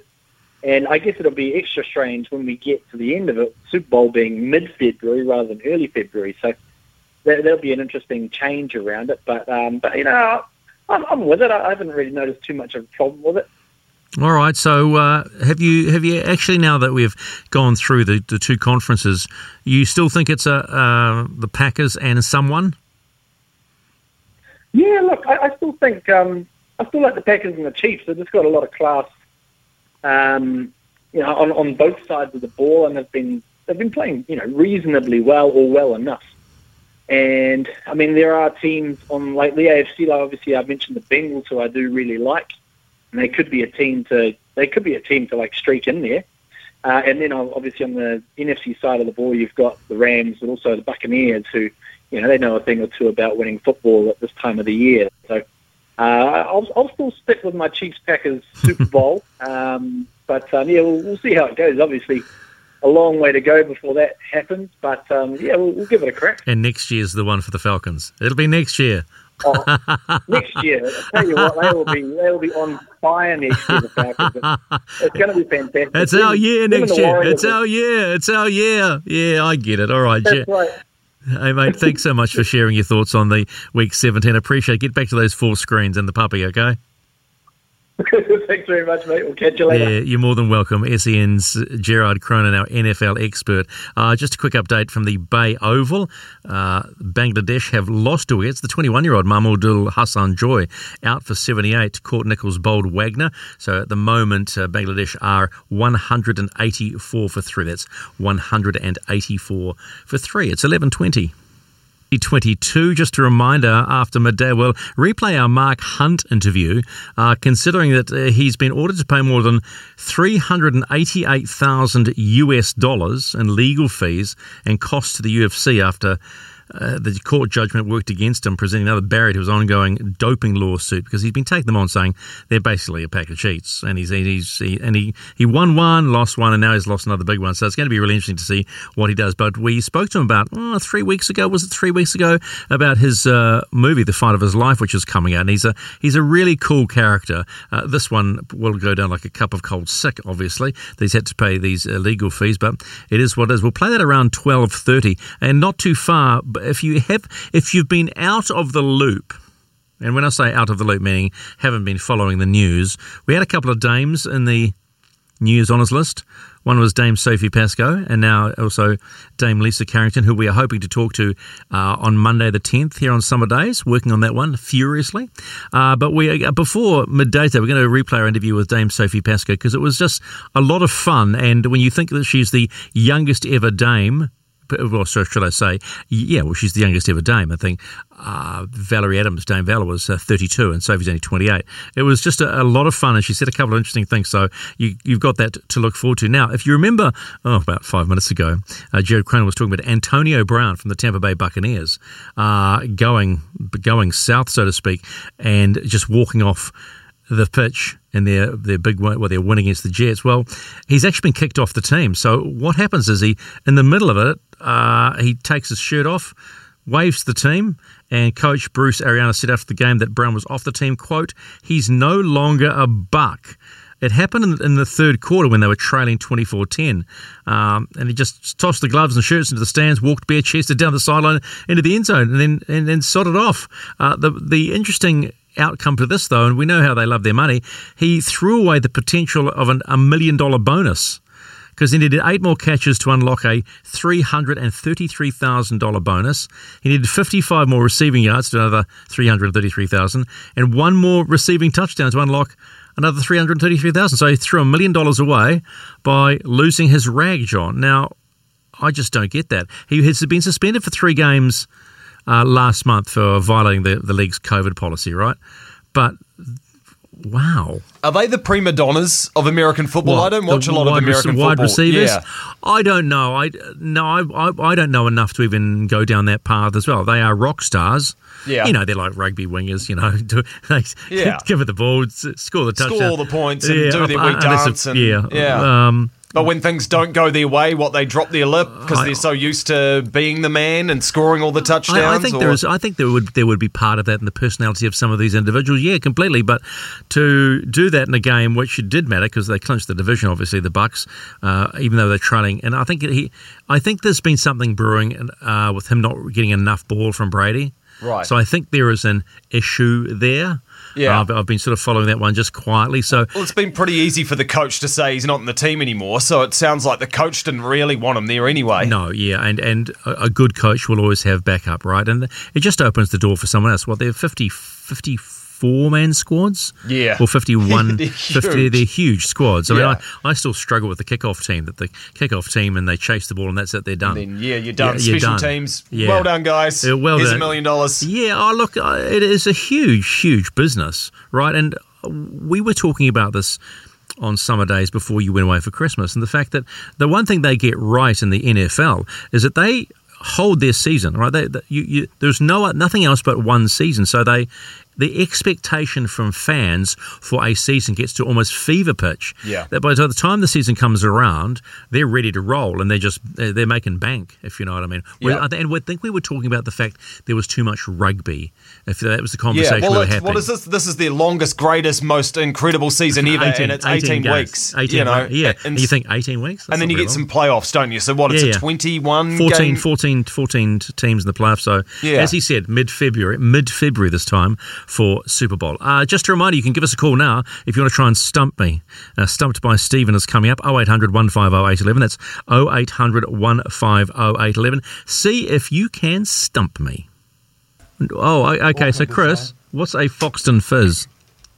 Oh, it's only made in Foxton, and it's um, actually exported around the world. It's a little wee. Um, they make uh, like uh, fizzy drinks. Yeah. Yeah. Oh, okay. Beautiful Well, glass bottle. really? Yep, sleek. Lots of beautiful flavors. Yeah, flavors. they're in most. They're in most supermarkets. Yeah. Well, yeah, they're pretty cheap. I, I did not know, so I have learned some. I have learned something. I've been put in my place. What? You don't know what a Foxton Fizz is? Well, I do now. All right, let's uh, let's get on with it. See if you can stump me. so it's 1 0 to Chris. Um, Forget that. the categories today, Chris, are boxing, rugby league, and basketball. Which one of those gives you the best chance? Uh, boxing, definitely. Boxing. All Wow. right. Okay. Okay. All righty. That's an interesting one. This will Yeah. be fun. Yeah, let's go then. Boxing. Had any fights, Chris? Any sanctioned ones or just in on the streets of Foxton? Yeah, won a couple of national titles. Whoa! Whoa! Okay, whoa! okay, Well, do tell, do tell. What Holy, weight? What yeah. weight division? What year? Uh, 1964, I was the um, junior um, national title holder in the flyweight division, Yep. and um, most scientific boxer that year too. Oh and, yeah. um, I, I didn't realise there was actually a a award, amateur award for that, but there is an amateur award for the most scientific boxer. I was laid out on that one. That's, That's real- well, congratulations, mate. That's fantastic. All right, Cool well, as that. So you're going to clean me up here. Yeah, we've got a professional here, I absolutely. All right, question number one, Chris. Who is the pound for pound best, best boxer in the world right now, as rated by BoxRec, The Ring Magazine, and ESPN? Have to be Tyson Fury, I think. Boxer, any boxer, pound for he pound in the Tyson world. Fury. Oh. No, he said Tyson Fury. Is that not right? That is not correct. well, I would have gone Canelo. Canelo Just a Alvarez. couple of chips down the wicket, right in the slot, and away it goes. Which is correct. Canelo there you Alvarez is the pound for pound best boxer in the world right now, the super middleweight. Canelo All Alvarez. right, yeah, okay. Fair enough. Unlucky, Chris. Sorry, mate. Okay, mate. Call us back tomorrow, though. Give it Yeah, another thanks. crack. Thanks, mate. Yeah, appreciate thanks for that. Yeah, you're more than welcome, mate. Go have some fizz. What a good man. I'm going to have some fizz. I had two, so two fly. So it's most scientific boxer from 64 and a national flyweight Yeah. tosser. Little fella that punches lots. I love watching flyweights. I just chucked it out there, hadn't he fights, and boom, he's actually a bloody national champion. Uh, Quite that's incredible. fantastic. I love a good story. All right, Jordan, good morning, mate. Or, yeah, still morning. Hey, Jordan, how are you, mate? Oh, good, thanks. Have a- Yeah. did you have a nice New Year? Uh, yeah, just quiet one. I'm working through. Uh, uh, where are you working, bud? Uh, I do all the um, do work contracting work for Auckland Transport. Nice, nice. nice. So you'll be uh, Auckland Transport. Yeah, plenty of work to do. All right, I'll hand it over to the quizmaster. Yeah, mate, one stumping already, Stephen. So two more boxing questions for you. Jordan, how's your boxing knowledge? Uh, not a lot, unfortunately. No. Oh, oh. Give it a Okay. nudge. Give it a nudge. All right, question number two. David Tua knocked out Shane Cameron in round two of the All Kiwi heavyweight bout, billed as the fight of the century. What year did that fight take place? You must remember Um, Tua versus Cameron. Yeah, yeah, I do. Um, it's pretty fast. It's all over. was About brutal. 2009, I think. Just a couple of chips down the wicket, right in the slot, and away it. You have smashed that to the boundary. Exactly right. 2009. Nailed it, Jordan. I was going to say 2004. I was there on the night. It was brutal. They should have stopped that a lot earlier. When I Yeah. watched that, that referee was a bit slow on it, man. That was a, an amazing, amazing night. Yeah, poor old Shane had to walk back into the ring in round two knowing, knowing he was about to get knocked out by an angry David Tua. Quite amazing. so well done, Jordan. One more question, mate, and you get the 50 bucks and you get the sleep drops if you get this right. Lennox Lewis had 44 professional fights. How many losses did Lennox Lewis have during his career? Um, I don't think he had any. Yeah, I I don't think he had any losses. No, no, you are incorrect. Unfortunately, he did have some losses. Uh, Stephen, over to you for a stumping. Four. He's got him. He's out court. Not right either. He had two losses to Hasim Rahman, Oh, yeah. who he lost to after he beat David Tua. He lost to Rahman, and he lost to Oliver McCall, Gosh. who, whoever that is, and one draw with Evander Holyfield. So 41 wins, two losses, and one draw, which means, Jordan, you don't get the sleep drops because you didn't get that question right, but you get the 50 bucks. Oh, it's something. That's not bad, is it, from the TAB? Mate, you could be a little more excited. I'm pretty excited for you. Oh, pretty pretty good. I was just watching the darts. I put a bid on Gary Anderson. He's down three one. Oh well, there you go. It's that's that's that that can anything can happen at the darts at the worlds. Hey mate, thanks so much for playing uh, stumped by Stephen. But uh, looks like you've come out on top with that fifty dollar TAB voucher. Well done, buddy. Thanks. I enjoy your show. Thanks. Uh, you're more than welcome. Eleven thirty eight. This is Summer Days on SENZ with Stephen McIvor, the B Man, and John Day back in the house.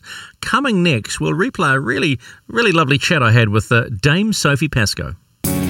Summer days on SENZ. It's Kiwi for sport. 11.43, if you've been sitting under a rock, two of our most successful athletes were honoured in the New Year's Honours List. One is our most successful Olympian, who is now Dame, Dame Lisa Carrington. The other is our most successful Paralympian, and now Dame Sophie Pascoe. She's got 19 Paralympian medals, 11 of those are gold. And we spoke to her uh, last Friday about the honour and simply had to throw out, Good morning, Dame Sophie Pascoe. Good morning. Uh, how does that sound to you?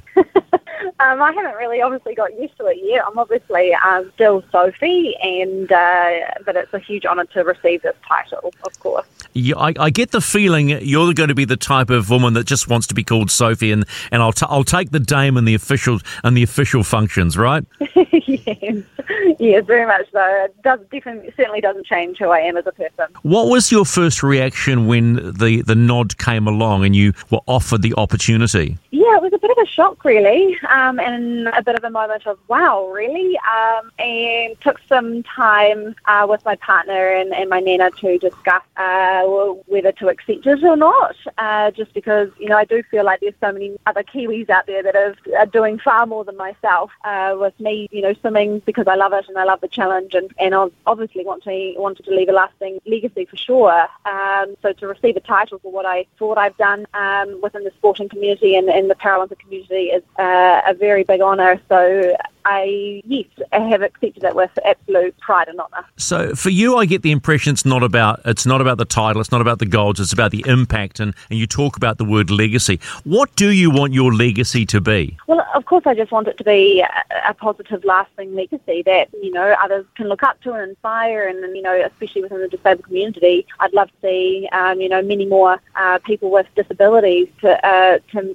feel like they can make an impact um, for our society and you know for the wider community as well. And um, you know, I'm I'm just one of a few that are paving that way, and you know, I can only uh, you know be one of a few Paralympians that you know made um, sounds over across the world with um, our achievement in our field of what we what we play. Sophie, I'd love to know just a, a moment uh, where you where you know that you're you are making an impact. Can you have you got a story where you you know someone's just come out of the blue and said what you are doing for me uh, goes beyond anything? Yeah, I, I have had some amazing stories and some people come up to me in, in my career and, you know, especially around um, other families that have gone through an accident themselves and um, that may have affected their, their daughter or son. And, um, you know, just to be able to be a positive light and impact um, and a positive one in that, that matter, to be able to enhance their family and, and know that, you know, they're not the only ones and that they can make um, inroads and, and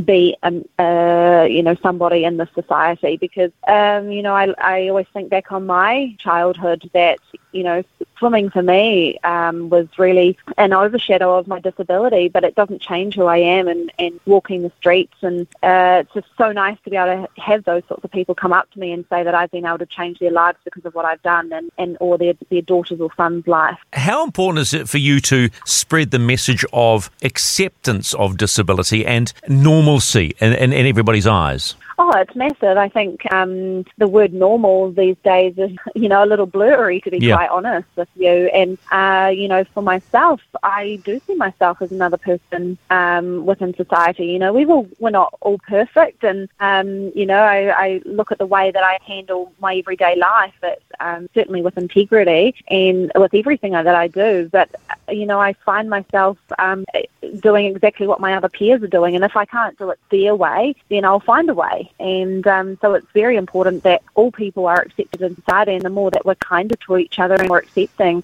I think we'll have a much um, kinder, kinder world for sure. I'm fascinated by your resilience and your mental strength. Where does that come from? Who does it come from?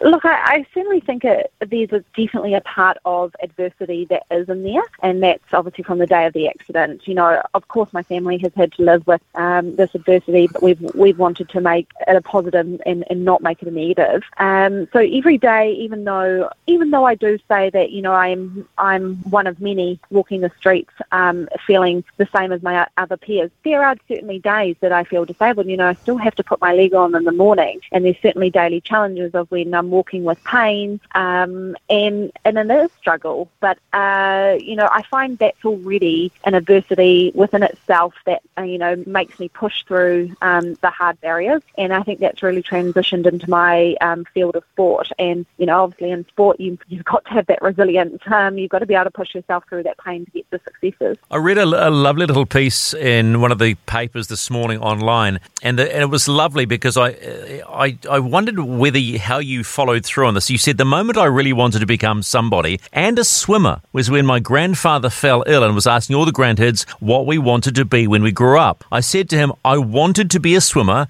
go to the Paralympics, and win a gold medal for you. I'm very good at keeping my promise.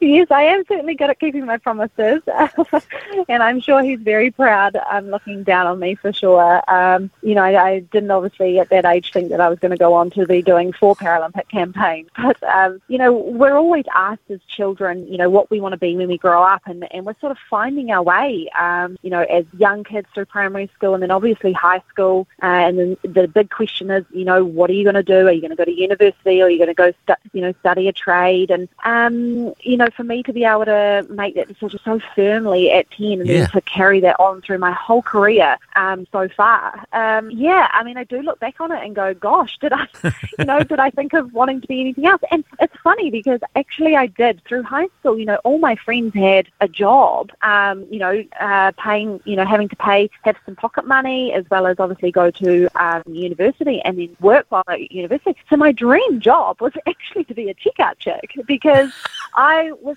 all my girlfriends were, you know, um, working at the supermarkets, and I was in, in awe of a different lifestyle. But I'm very thankful of my lifestyle that I've been able to travel the world. Uh, swimming has taken me to great places, met some amazing people, and I've got those. I've got these amazing memories for life, and I know that you know the work life will come later for sure. What is the dream job? Have you thought about that now?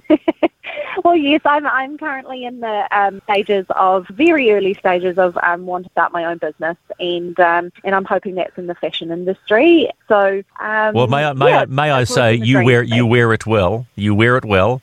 Uh, you certainly you certainly are a benchmark, might I say, at the Halbergs. What did you think of uh, Dame Lisa? I think it's a massive achievement. I, I did think of, about her in the back of my mind, knowing that if I, you know, she certainly had an incredible career. I mean, she's our top Olympian, a New Zealand Olympian of all time, and um, it's well deserving, absolutely. And she's a great friend and a beautiful person. There's no one else I can think of that's more deserving for sure. So when do you call time on all this?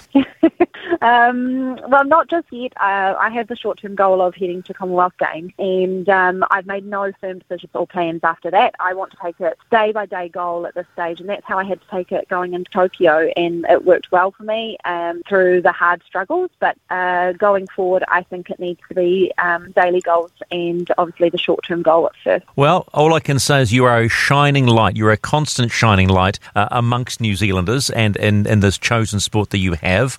Uh, how do you celebrate New Year's tonight? Oh, tonight I'm with um, my family and friends, my partner, and we're just up in the Golden Bay in Nelson and just enjoying the sun. And I'm sure there'll be a couple of champagne poured. Well, they are well deserved. You enjoy it. Sophie, thanks for giving us your time. Congratulations, Dame Sophie Pascoe. So there you go. That was from a New Year's Eve 2021, Dame Sophie Pascoe. And we are working hard, and hopefully, we're pretty confident too that we'll talk to Dame Lisa Carrington on Monday, the 10th, here on SENZ. It's 11:52. Summer days on SENZ. It's Kiwi for Sport. 11.57, heading towards lunchtime wherever you are around Aotearoa, New Zealand. If this is lunchtime for you, I hope it's a nice, relaxing one. I can imagine one sitting by a lake or the sea under a, a pohutukawa tree sounds rather nice, with a nice filled roll with ham. You know, just that sounds all right. If you're doing it, actually, I discovered a lovely little walk the other day uh, with my wife and the dog. Um, I'd never been to a, a farm cove in Auckland. It's a lovely little walk around the eastern suburbs, uh, different part of the eastern suburbs, and uh, it was really cool. The families out there with their shelters up. It was just really lovely. Uh, Neil uh, Wagner almost got another wicket, but he didn't. They're currently Bangladesh at 193 for three. He got denied a caught behind of Mominul Haque, the skipper. So currently 193 for three, Bangladesh. Uh, Mominul Haque, the skipper, on 9 off 62, and Mushfiqur Rahim, uh, 6 off 27. The bowling figures, uh, yeah, okay. Tim Southee, 15 overs, 2 maidens, uh, 41 runs. Uh, Trent Boult, 14 overs, uh, 5 maidens for 37. Kyle Jamieson, 18, 8 and 36. Uh, Rachin Ravindra, 10 overs, 1 maiden for 27. But they're quite, uh, currently Wagner is 22 and a half to almost 23 overs, 7 maidens, 43, 3 wickets, and an economy rate, JD, of 1.88. That's a that's a pretty handy economy rate. And then you came out and said to me, oh, maybe he could be like Ajaz Patel and get all 10 wickets. Well, it was looking like that, and it looked like he had four. What do you mean It, it looked like he had four, and then he overstepped by the barest of margins, to use that phrase. It was just they had to get right in with the old microscope uh, and get right in there, and it's just like, is there a bit of the foot behind the line? I was that close. And they said yes, and then Wagner, being the firebrand that he is, blew up Deluxe. Of course, he was not happy. Spitting tacks. He knows he's got ten in his sight, Stephen. And how dare we take Neil Wagner to India and not play him? I'm Oh. still angry about that as well. Wow, wow, whoa. Someone else has blown up Deluxe. Wow, back the truck up, JD. I know you've come off holiday, but boy, you've, you've come on with guns blazing, all the shots loaded, and just pow, pow, pow, pow, pow, pow, pow, pow. 193 for three. Bangladesh. Man, you were on fire. Well, we must say as well when we update the cricket, thanks to Resene as well. They do love coming to the party, Stephen, and they're the New Zealand's most trusted paint brand as well. Yeah, celebrating 75 years of Kiwi paint and colour, our good friends at Resene. Coming your way after midday, we're going to Calgary, eh? Eh? Yeah, we're going to Calgary. Talk to Kiwi Ben Harrington. Had his best finish in the Half Pipe World Cup. And we'll also replay Mark Hunt's interview from earlier. Uh, there's a lot to look forward to. And if you want to be part of the conversation, you know what to do. 0800 150 811. That's 0800 150 811 on SENZ.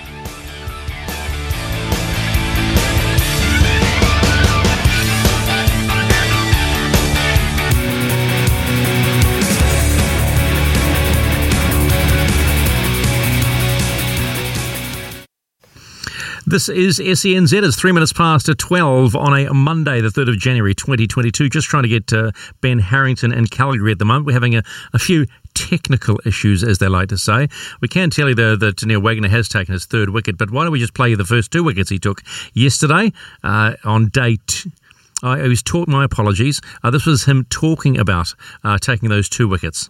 Neil, it looked a, a tough ask out there. The Bangladesh uh, batsmen looked like they played particularly well. How tough was it uh, in terms of trying to eke out wickets?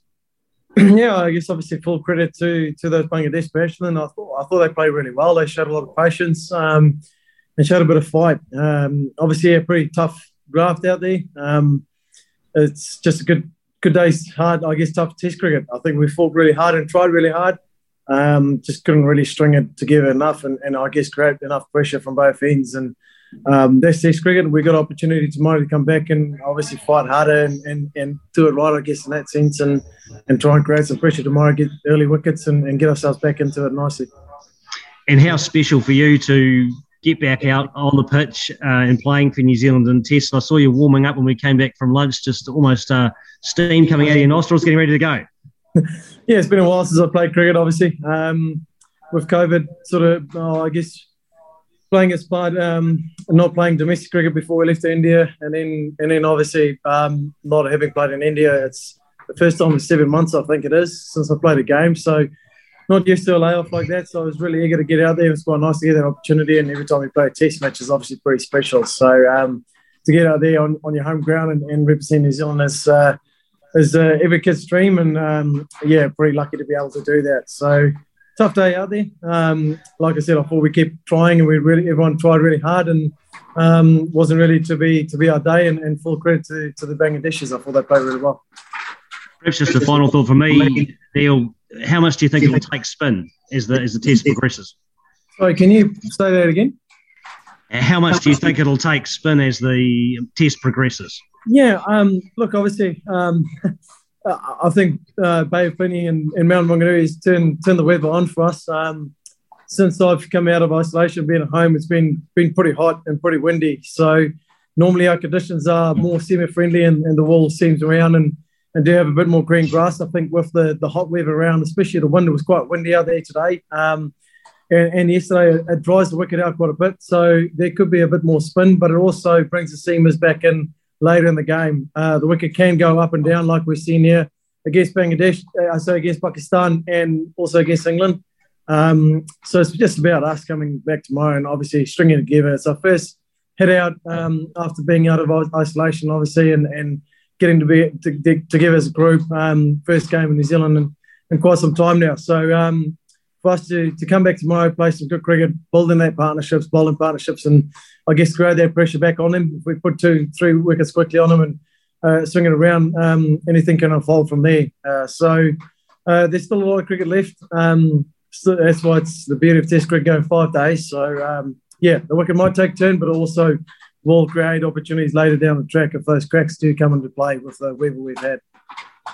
Uh, Neil, uh, you've, you've normally faced, uh, you know, Bangladeshi cricketers like Tamim or Shakib or Mushfiq uh, mostly when you've played against them. You had uh, two young cricketers today uh, batting for for, a, for for quite a while. I mean, the, the, the top three batted for more than 50 overs. Um, was that surprising to you, and how did you, you know, assess them uh, as batters? Yeah, um, Bangladesh, whenever they've come here, has been you know a pretty tough opponent. They've always played well in our conditions. Um, I think the other guys you mentioned, Shakib and all them, they play a different brand of cricket. They come out, I guess, quite aggressive and play a few more shots. So that creates opportunities as well.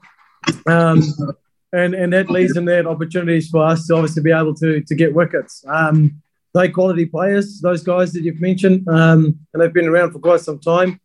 And and the younger guys who played today played phenomenally. I thought they played quite patient. They didn't really give too many opportunities, and they sort of hung in there. They were they were prepared to dig in, and I guess let the ball go quite a lot. Um, and that made us having to, I guess, ask more questions and try and uh, get wickets, which then gave them the opportunity to score. So I thought they played really well, and, and full credit to them. Uh, showed a lot of patience, and um, I guess it's turning on to us to to come and be patient and put the ball in right here for a long period of time, and, and I guess ask those questions to make it really tough for them. Um, and if, like I said, if we evolve in, in their partnerships like we've done and, and pride ourselves on doing here, um, hopefully we can turn the pressure around. Um, uh, Neil, I know I'm not supposed to ask you this, but um, any any tips for the youngsters? I mean, to play in New Zealand, or you think they were they were doing well out there today? Uh, this is what the blueprint should be. Well, I thought they played really well. I thought they showed a lot of patience. Um, when the ball was there to score, they scored. Um, and when there's anything where we look like trying to get them out or obviously get a wicket or create, I guess, opportunity, um, they left well and defended well. They were strong in defence, um, which made us having to come back and bowl more and more. So I thought they played really well. Um, like I said, I think with the ball, we weren't really, I guess, um, honest we normally are, which is understandable. It's our first game back at home for quite some time now, especially coming from India. Uh, a lot of white ball cricket, T20 cricket, all those sort of things, and, and coming out of isolation. Um, over this period, it's the first head out. So for us, it's just we sort of didn't string enough balls together, I guess, uh, as a group and, and bowling partnerships. And it's you know it was tough graft out there. It was tough Test cricket, um, and the wicket changed quite a lot, obviously. So for us, it's just to to regroup. Um, I guess uh, we'll we'll sit down together and talk uh, tomorrow about how we're going to. Obviously, I guess bowl and, and what we're going to try and achieve and how we want to do it. But it's just we're going to have to be more patient, I guess, and and ask those long questions for long periods of time and, and put it on to them. Neil Wagner talking in the Zoom press conference to journalists after the second day, second day of play, uh, the Bay Oval Test. Currently, the score, the, they've sort of held the Bangladeshi team quite well this morning. They've taken a wicket. That was of Hasan Joy. That was Wagner's third for 78. Caught Nicholls bowled Wagner. And they're just sort of puttering along, you might say. Uh, they're 195 for three. That's 195 for three. We still are working on uh, Wanaka Freeskier, Ben Harrington, just having a few comms problems, but that's okay. We'll sort it out. Uh, just worth noting, JD, that only two black caps are in the Cricinfo Writers uh, Teams of the Year. Uh, one, uh, they, they, this is in the respected website of Test, One Day Internationals and T20. So Kyle Jamieson turned up in the team for Test and Glenn Phillips for T20. Now, Jamieson took 27 wickets at 17.51 2021. He was the key guy in the World Test Championship one run, and Phillips scored a wow. 1,428, 1,428 T20 runs in the calendar year, an impressive strike rate of 146. That's that's worthy, isn't it? Absolutely, absolutely worthy, Stephen. And what else is worthy is that we've made it through to Ben Harrington, which is fantastic because he is in Calgary, Alberta, Canada, and he has just come up with the best result of his career. Just 20 years old, does this free ski half pipe, Stephen, as you well know, like our mate Nico Porteous does, Yep. and he's on the line now. Hello, Ben. How are you, mate? Hi there. How we doing, guys? Yeah, mate, you, you you you sound pretty pumped. Congratulations. Best result at a half pipe World Cup, seventh. You must be stoked. Thank you very much. Yeah, that was that was huge for me last night. Come seventh amongst those amazing skiers was pretty epic. What were the conditions like, buddy? Uh, it was pretty windy, I have to say, but growing up in Cardrona, I'm used to the wind. I could handle it good. Were you uh, now? Look, I need to understand something. Are you still trying to qualify for Beijing? Uh, yes, I haven't been selected to the team yet, Yeah. but after this result, it definitely puts me in a good spot to. So what what do you need to do to try to make the team? I just need to keep landing. I've only I've got one more I've got one more qualifying event after this, and I just gotta ski the way I've been skiing and keep being consistent, and hopefully that'll put me on the team. Sometimes when things happen, they happen for a reason. Why do you think last night it came together for you? Uh, I think last night came together for me because the day before I uh, didn't ski my best. I could have skied a bit better, and I was outside of finals, and I really, really, I'd missed finals the past three events by like one or two spots. Mhm. So I was really ready to make a finals, and I was really like amped and ready to go. And then I came into yesterday, and I was like, you know what? I'm not even going to focus about making finals. I just want to ski the best that I can and land the run that I'm doing. And it all came together. What did you What did you land? Uh, I did a left up 12 mute to a right cork 9 tail, left cork 9 tail, alley flat spin 360 bow into a switch 9 jab. Yep, got me. I know you probably don't know. yeah. yeah, sounded. Hey, tell you what, sounded impressive though. Yeah.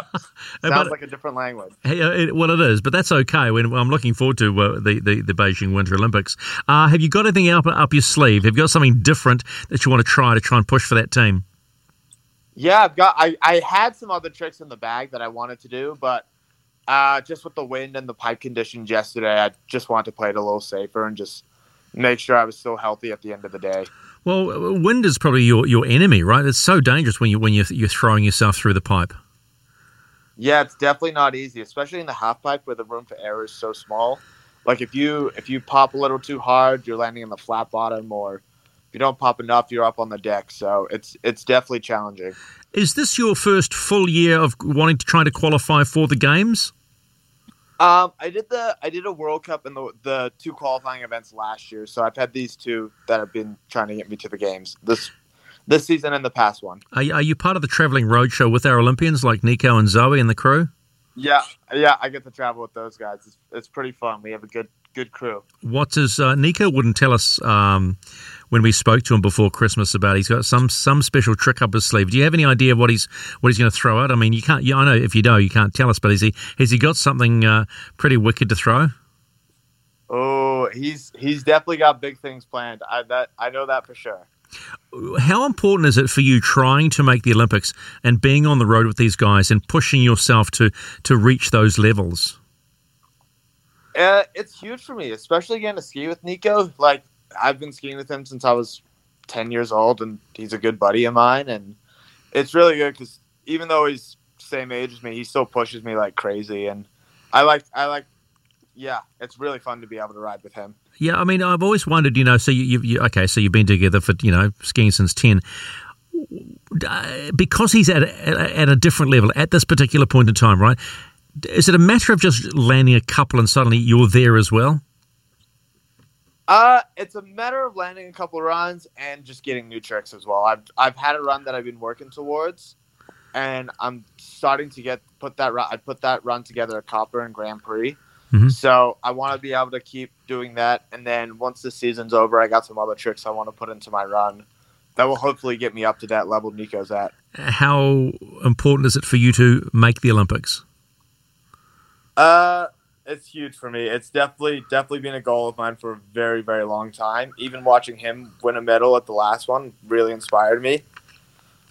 Yeah, it's interesting. I spoke to Nick and he, and he said, yeah, it seems like yesterday that he did it. And we talked about physically being prepared to do what you have to do. How much extra work are you doing to try and get to the point of qualifying? I'm doing a bunch. So every day, well, a lot of days after skiing, I'll be either in the gym or on the trampoline. Just the gym to keep myself strong and fit, and trampoline to get my air awareness and the do the tricks that I want to do in the pipe, just on the tramp. The rock stars are obviously around as well. So, do you model yourself on anyone else to try and, you know, produce what they might do? Like any any skiers I look up to, Yeah. or Yeah.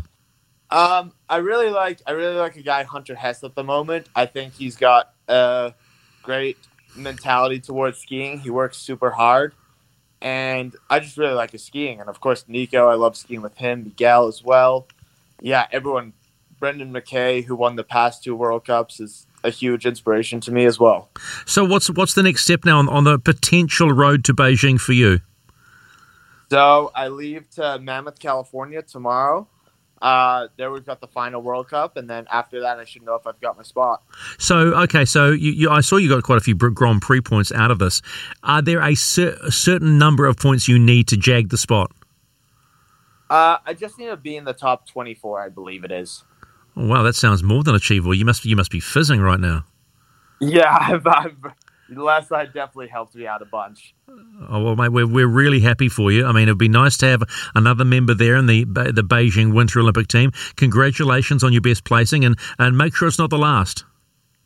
Yes, absolutely. I will for sure. Thank you so much. Yeah, you're welcome, Ben. Ben Harrington out of Calgary, uh, where he finished in his best uh, free ski halfpipe World Cup in seventh position. But as you have heard him say, the most important thing here, JD, is he needs just to finish in the top 24. And that's it sounds achievable, right? But anything can go in, the, in this this competition. It is, you know, it's it's microns a difference. Oh, exactly. And I know he rattled off those four tricks that he does in the halfpipe, and we both just looked at each other in a panicked state, going. Actually, you're fibbing because you were going, oh yeah. No, I was get trying to like I Oh, know what a get that one." corkscrew is, and I know what a nine is, like a, going nine hundred degrees. That's twi- two and a half times around. So it's putting together those four tricks. But when you hear Nico's doing like sixteen eighties back to back, which Yeah. is spinning round four times. Oh, It's interesting talking to Nico, which we have done, and now listening to Ben, and he knows Nico's got something special. Like he's holding back, and it'll be really interesting to to see. And what I love about these these these kids, and they are kids, man, Yeah.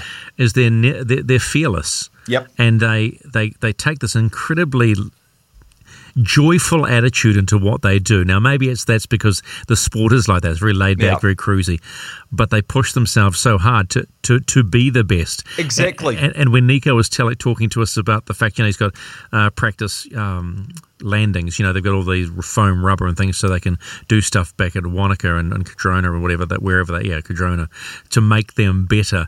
Eh, they almost defy physics at times, don't they? Absolutely. They get hang time. It's like, you know, like when you watch Michael Jordan back in the day and just like flew through the year and had that extra time in the year. That's what Nico's definitely got. I haven't watched a lot of Ben, No. I will be. Um, he just missed out uh, the Mountain Dew Tour, the Dew Yeah, Tour that which is is invite only. Yeah. Nico went to and finished second. Uh, ben was 11th and the top 10 went through to the final. So Ben is right there. Oh, He's okay. right on the cusp. So that's good. And what did he say? He has to finish in the top 24 and he could be off to the Beijing Winter Olympics, which you can see live on Sky Sport. And, And it's just what amazes me about these kids, like we say kids again, 20 year olds, Oh, 19 year olds, is that there's a lot of money getting poured into our winter sports now. So the pressure's starting to come on and they work damn hard too. So Well, they have a, that's just a continual winter. it's that fine mix of, yeah, cool, everything's cool and rad and, you know, I'm doing sick tricks all the time. But at the end of the day, there's a lot of pressure on these guys to perform.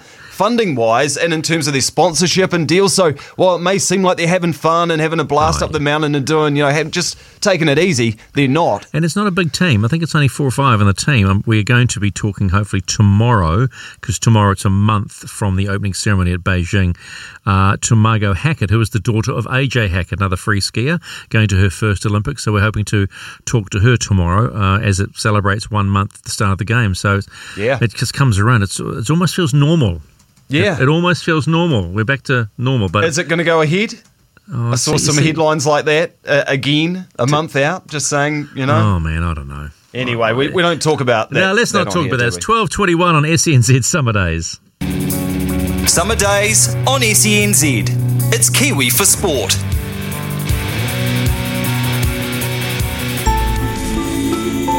Jack Links makes you think. Irresistible flavour to satisfy your hunger. Yes, Jack's Links makes you think, thanks to the all new maple and brown sugar ham jerky. I was thinking about this today walking in, and I was talking to John and, and Brian upstairs, uh, and it's got nothing to do with sport. It's got everything to do with you and I as being safe on the road, and how ridiculous it seems to be over another summer period that we are in double digit figures for road on the road death toll, and it and I, I struggle to understand it. I struggle to understand why people feel the need to go and rush anywhere. Um, I, I, do, I chat a lot with my good friend Greg Murphy, uh, my partner on race control, about this because he's a huge advocate for road safety, and he he is struggling with uh, reasons uh, of being given for it. It's not always about speed, but it seems to be the the open the open excuse from uh, the government that's always about speed. It's not about speed, it's about actually being aware of the situation around you, and that's the most important thing. So when you're out there today and you're heading out on the road, just you know, take your time. Don't there is there is zero need to go out there and rush to where you need to be.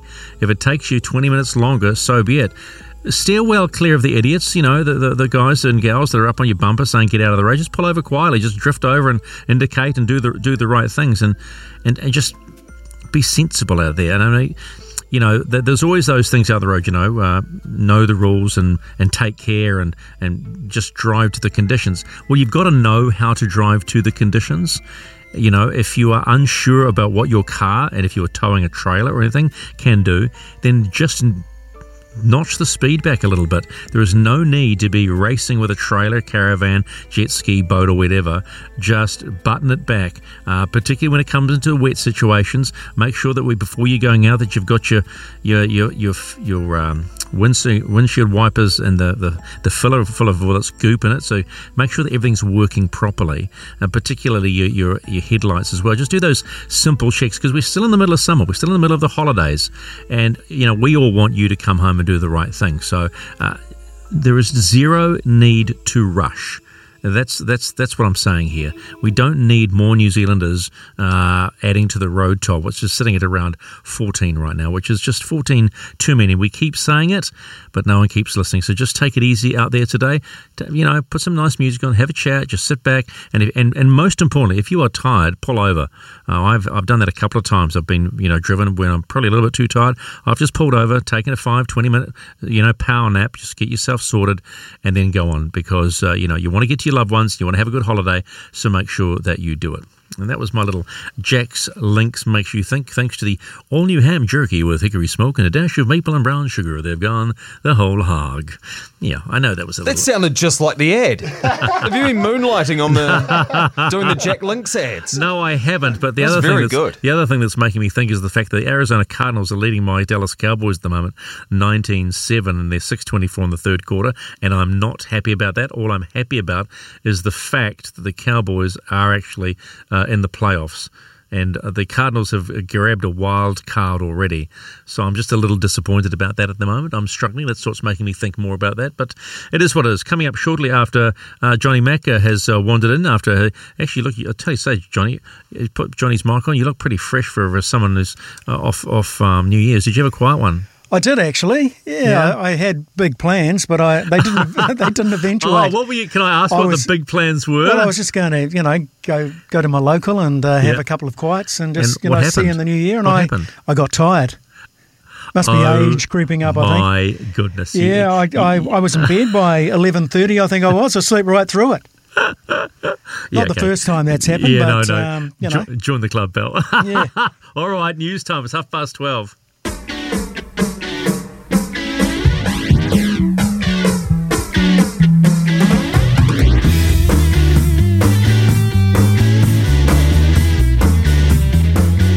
Time to keep our groove on with fight sports, but this one is uh, genuine legend. Mark Hunt, the Super Samoan, has a movie coming out in 2022 called The Fight of His Life. It's a docu movie about his life, and Mark joins us right now from Sydney. Morning to you, buddy. Good morning. How you doing, Stephen? Man, I, I am good. I, I saw the trailer of this, and I instantly said to my friends, "I got to watch this." It just looks like it is. It's not. It's not raw. It's just real. Yeah, that's really, yeah, it's pretty real. Sorry, just mucking around. So okay, let's let's talk about you. Uh, the one thing I want to ask you about it because I want to take take a step back. Did you were you were you the the sort of kid that got into trouble and had fights on the streets and then and discovered a way that you could make a living out of this, or did someone point you in that direction, saying, "Mate, you're better than this. You could make a life out of this." Yeah, back then there- there was no, uh, uh, there was uh, wasn't a path that I thought I'd be taking uh, fighting. To be honest, it was just something that happened uh, outside a club, and someone put me in the right direction. And it, it, it wasn't uh, something I wanted to do for my life. I didn't want to be a fighter, to be honest. And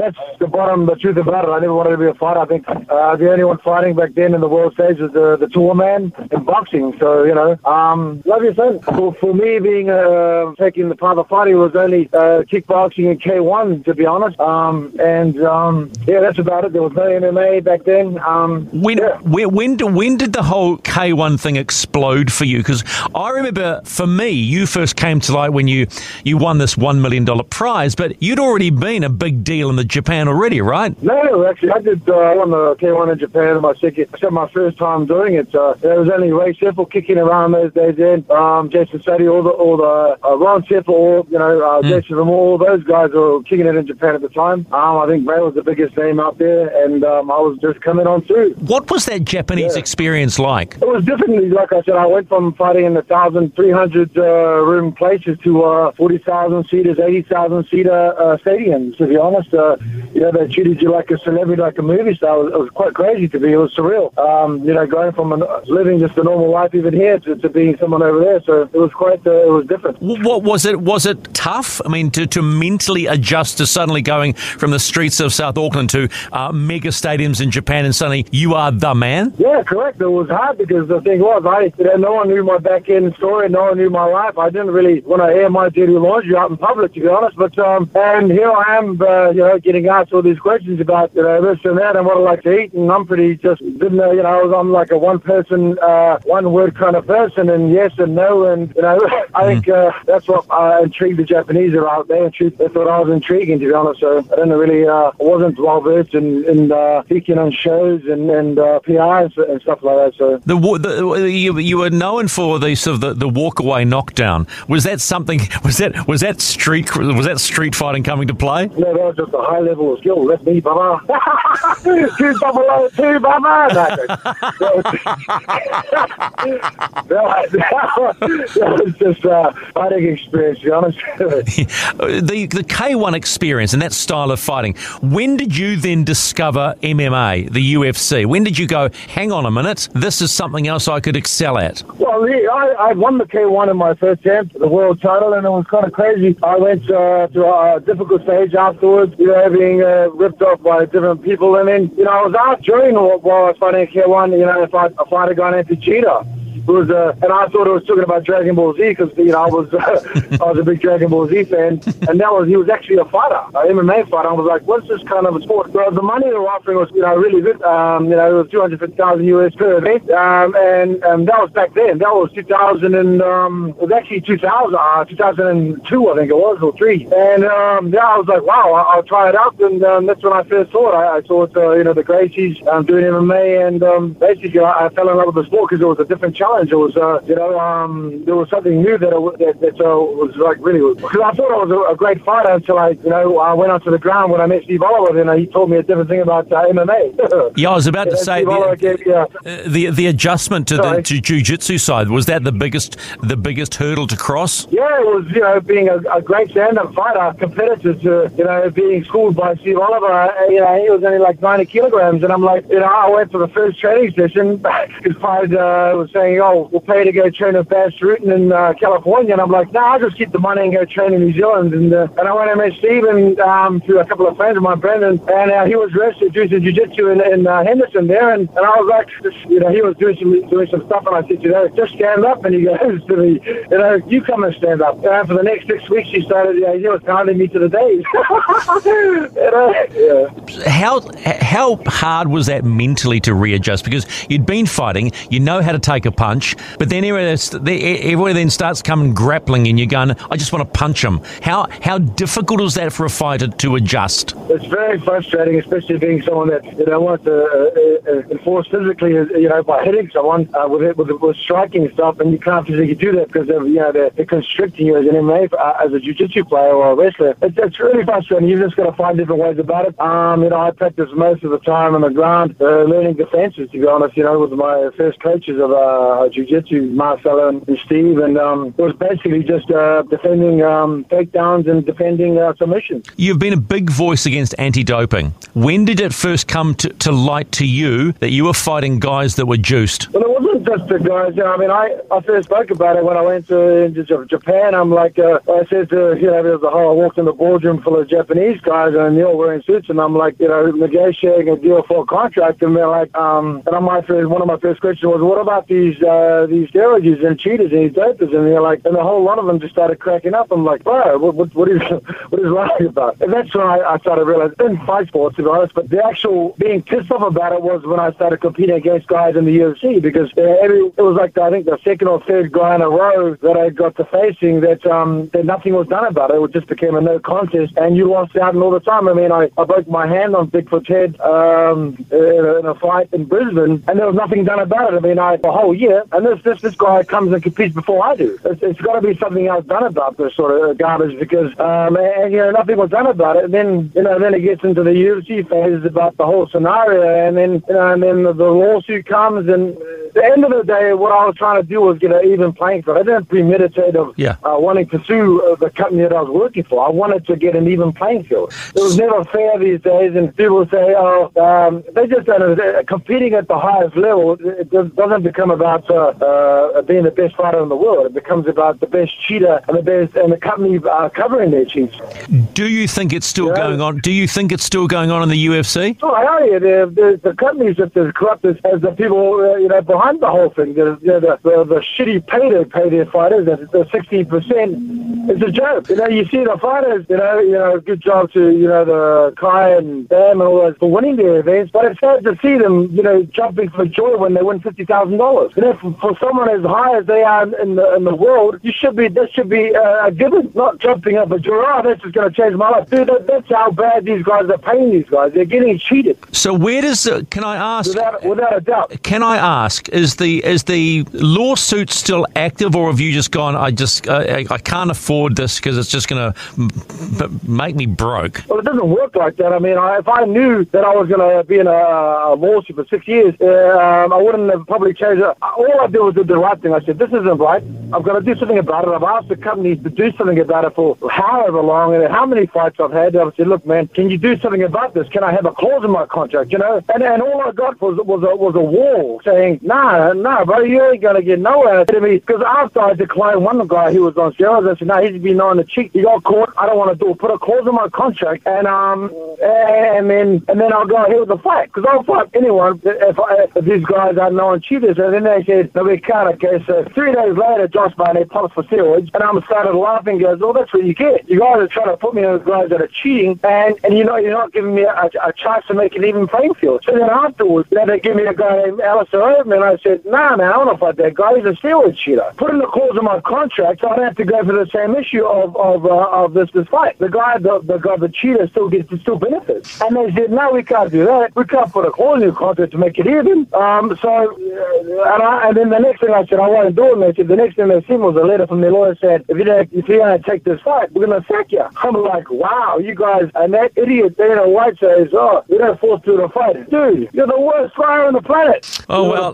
yeah. monkey. Okay, so that, so it's it's still sort of quietly ongoing. Let's just qu- briefly talk about the fact that someone's decided that you are worthy of having a movie made about your life because the story from you know it's it's an incredible story. Uh, we we what when they first approached you, what was your reaction, or or did you push this production? Well, the, the truth is, I didn't want to. I mean, I read a book. Well, I didn't actually write the book, but uh, you know, to me, what got me about it was the, the publisher Vanessa for the books. You know, kept talk, calling me. Then she goes, "Mark, you can help other people. It's not about money." And I said, "Ooh, that's a pretty great idea. You can help others." And that's why I did. That's why I said yes to the book. This is pretty much similar to the same thing. The doctor is pretty much to help others. Uh, um, uh, it was uh, for this one. Uh, I think Netflix approached, but then I said no. Um, this private company approached. They were paying, so I said yeah. So to help others with their journey in life, I think is great. You know, my path was fighting, and, uh, and I didn't want to be a fighter to be honest. So now here I am again fighting, not in the octagon or the ring, but I'm fighting in the court. Not just one lawsuit, but a, a, and a different one also. You know, one against steroids and the other one against uh, uh, fair pay. Uh, fair pay because you know the MMA fighters, the UFC, they only get sixty percent of the revenue, which is which is garbage.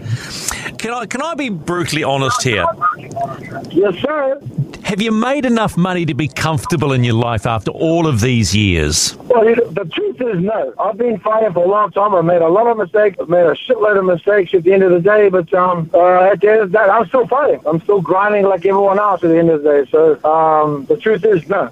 But you sound, but you sound in a funny old way happy. You're a lovely family. You've got kids, and you sound like you you know where your your role is in this world. Well, the truth is, uh, for me, like I, I always say to people, all the children of God are gods. I mean, like, tomorrow's never promised, and doesn't matter how much money you have in the bank or whatever, you could get run over tomorrow. You get shot tomorrow. You know, it doesn't matter at the end of the day. I mean, you can't take any. There's no U-Haul vans behind a hearse, brother.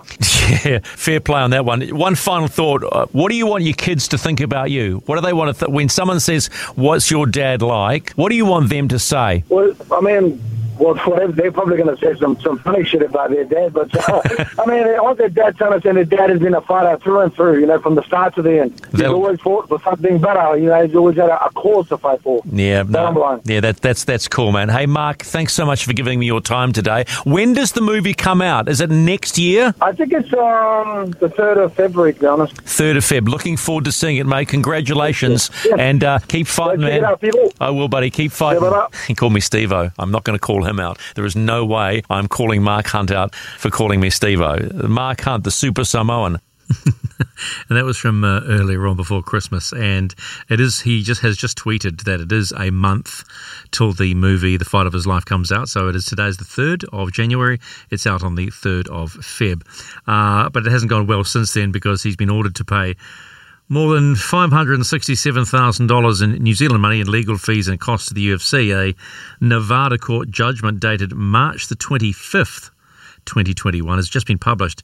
And it's just another barrier in his ongoing doping lawsuit. He filed the suit against the UFC after losing his 2016 fight with Brock Lesnar at UFC 200. The fight was later ruled a no contest, and after Lesnar received exemptions from standard USADA testing protocol to compete at the event, he was found to have tested positive for, yes, you guessed it, performance enhancing drugs before the bout. Hunt conceded that the UFC may seek attorney's fees and costs for defending itself, but argued the decision to seek costs should be delayed due to his ongoing appeal. A judge disagreed, writing in a just released decision I find that the efficient disposition of this matter is best served by my resolution of UFC's fee motion, so I deny Hunt's request to defer the ruling on UFC's motion until after the appeal. So he's up against it yet again, and he's also gone out on on Instagram and said, yeah, I'll put Dana White and the two other guys involved in the UFC, go five rounds with me. If you lose, you pay. If I lose, I'll pay. So he continues to battle for the right. And, and so there's got to be something in it, right? There's got to be something going on, particularly when uh, that Lesnar gets away with what he what he did. Hard life, but a really, really interesting character and good character to have a chat with. 1246 on SENZ Summer Days. Summer days on SENZ. It's Kiwi for Sport. 1251, the Arizona Cardinals, 22 7, and they're 50 just at the start of the fourth quarter. I'm not happy about that. They're playing at Dallas, 22 7, and Dallas have got the ball. They're, what are they? Fourth and one. That's not so bad.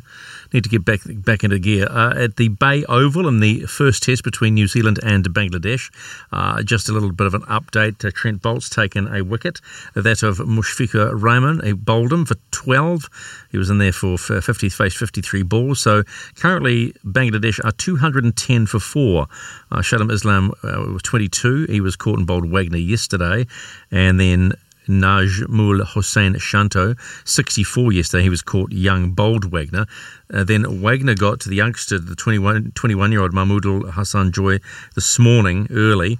Uh, caught Nicholls bowled Wagner for 78. Uh, so currently in there is Mominul Haque, the skipper, on 16. He's faced 93 balls. And uh, Liton Das is in there as well. He's faced 10. He has three runs on the board. So they're, they sort of, you get the impression, John, don't you, that the Black Caps are just applying the screws a little bit. That run rate is pretty slow. It's at 2.3 and over. So they're doing the job, and they're just trying to grind them down at 210 for four, right? Yeah, apart from Shanto, who was going at a strike rate of 58, which is very good in Test cricket, everyone else is battling, and you're right pointing out the captain, Mominul Haque, battling away with a strike rate of 17. So survival mode already on the morning of day three for Bangladesh. I don't think that's going to work, Stephen. I don't think it's going to Yeah, work. well- But at the same time, they're only four down and they're still in the game. And the pace attack is working on that turning wicket. or is it? Or is What, it? how many would Ajaz have right now if he was oh, playing? Oh, here we go again. Here we go again. Broken record. Broken record. You, you got to come back and just haven't taken that record off. It's 12.53. This is SENZ Summer Days. Summer days on SENZ. It's Kiwi for Sport. 12.58, it'll be lunch pretty soon at the Bay Oval on the third day of the first test between the Black Caps and Bangladesh. Just a quick update on the score if you were just uh, tuning in at the moment. It's 218 for four. The last wicket to fall was that of Mushfiqur Rahman uh, for 12 or 53, uh, bowled by Trent Boult. So the, the pacemen are doing their jobs. It's just there's only four wickets down and the, the run rate has, has slowed considerably. So in a funny way, they are strangling them. You know, I was just thinking, listening to that trailer about um, King Richard, you know, uh, the Williams, Richard Williams, and I'm, I'm quite excited about that because Will Smith has this ability to to take on a character and, and show us really what it is. And you think about the Australian Open coming up, John. No Williams, no ne- neither Yeah. Williams system. Serena was out and what Venus pulled and out Ve- yesterday. Venus pulled the pin, I think, yesterday, which was, you know, for that'll be the first time for almost forever. And it was a decade or so. yeah, Yeah, well, we were talking, remember we were talking to Brett Phillips this morning about how he, he's really not looking forward to that period when there'll be no more Roger because he's a huge Roger Federer fan and he's obviously out for a while. If not, we don't know. Uh, Rafa has turned up uh, to everybody's surprise, which Mm. is good, and he doesn't think uh, Novak Djokovic will make it. He thinks he will not get his quote Exemption, medical exemption. So it could be a, a, a it's, it's it's a shame, right? Because I grew up in the era, as I said to you before, my hero was Bjorn Borg, and there was the Bjorn Borg and John McEnroe era, and those, and but we've been treated for the last, gosh, Yeah. what twenty years? It would be twenty. It's been years. amazing, Well, it's not just tennis either. Like we've seen some of the goats of sport over the last twenty Haven't- haven't we years. just? We have been- and it's just like, what is the next twenty years? Are there going to be another Tiger Woods? Is there going to be another Michael Schumacher? Yeah, Are I'm there not- going to be Federers I'm and not so Serenas? sure. Eh? I'm not so sure about that. I'm others will disagree with me. Uh, who's your all-time sporting goat? Uh, 0800 150811. Who's your all-time sporting goat? 0800 150811. That's 0800 150811 on SENZ Summer Days. Days on SENZ. It's Kiwi for Sport. Three minutes past one, this is the 3rd of January 2022. Just the lunchtime update from the Bay Oval. 220 for four. That's 220 for four. Trent Boult and uh, Neil Wagner with the one wicket apiece this morning. But 220 for four, uh, Bangladesh in their first innings. Well, it's a big old time in Christchurch at the moment because it's the Somerset National Bowls Championships and it is a long haul. Now, the, the guru, the guru of Bowls commentary joins us right now, and he knows it back to front and has done for many years. Kevin Hickland. Hello, Hickers. Happy New Year. Yeah, go, Stephen. Happy New Year to you, and thank you for those very kind words. mate. Oh, come on. Come on. You, you're not going to say I'm, you're not the guru.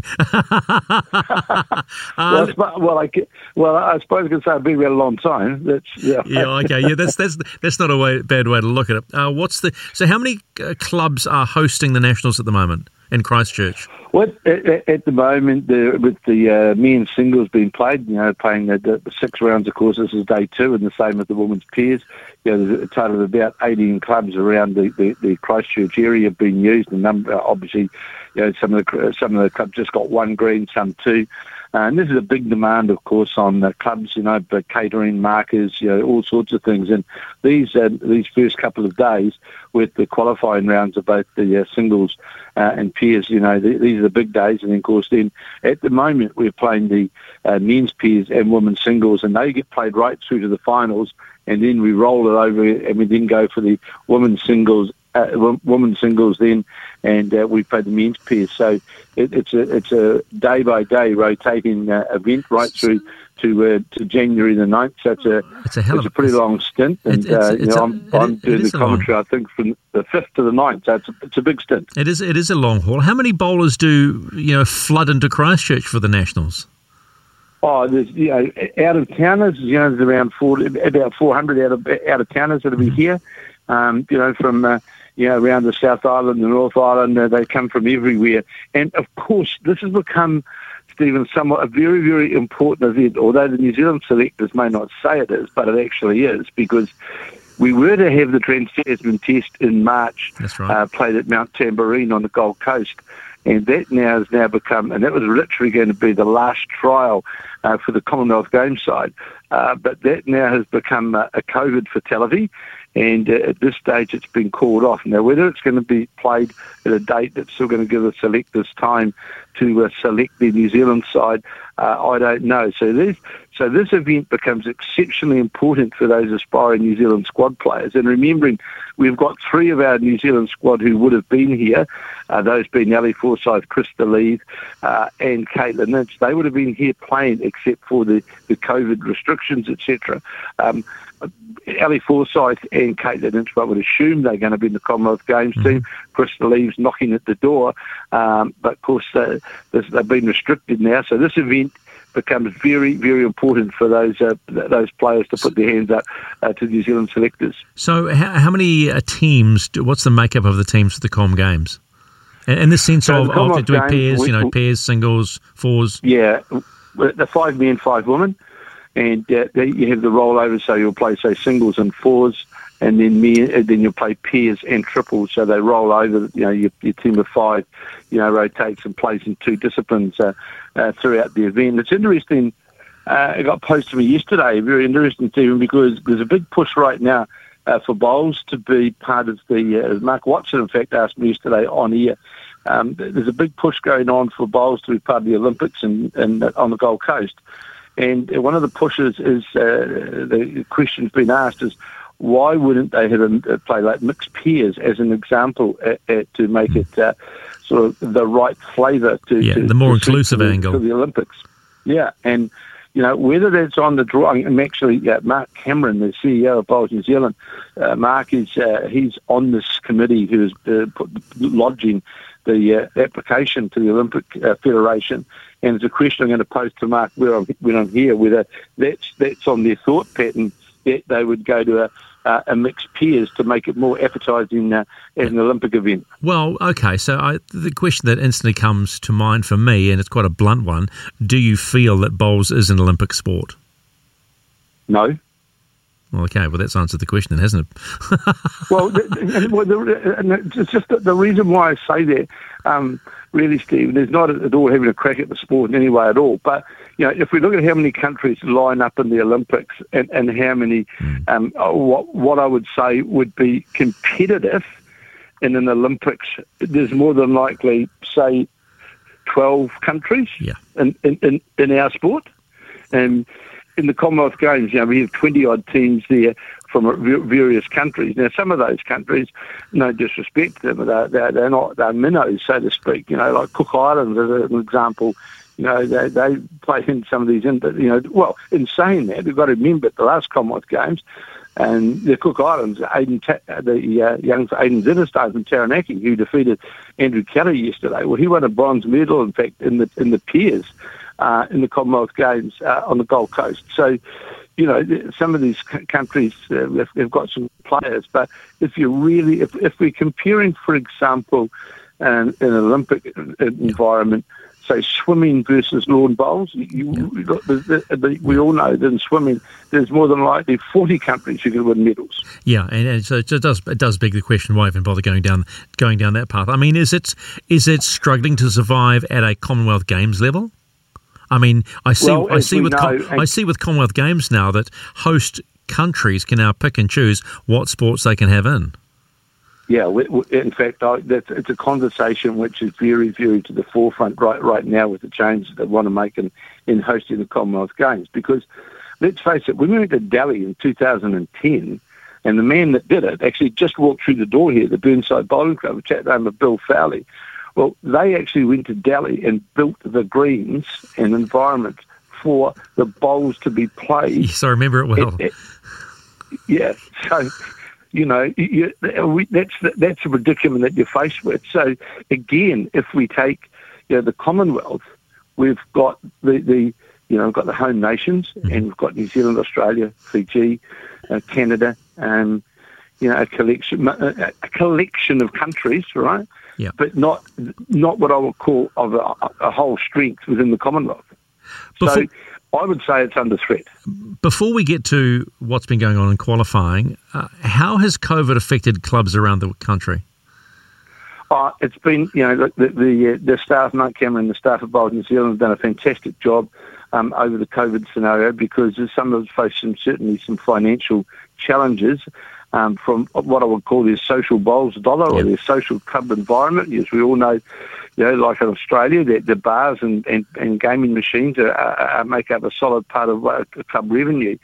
And of course, the other thing which has happened as, as well, Stephen, which has been really challenging, is the greenkeepers for a long period of time weren't able to do the work on the greens to be able to get them ready for uh, you know major events, etc. So it, it has been very, very challenging. I think some clubs that are just about of a less the smaller clubs, uh, their financial sort of stability would be very, very shaky. The larger clubs uh, they'll be okay. But it certainly had an adverse effect. But it's interesting, though, in saying that, Bowls New Zealand last year were one of the few sports had the excellent increase of playing numbers by a 7% increase in actually affiliated and sub-playing members. So their membership went up by 7%. Their playing membership increased by 7%.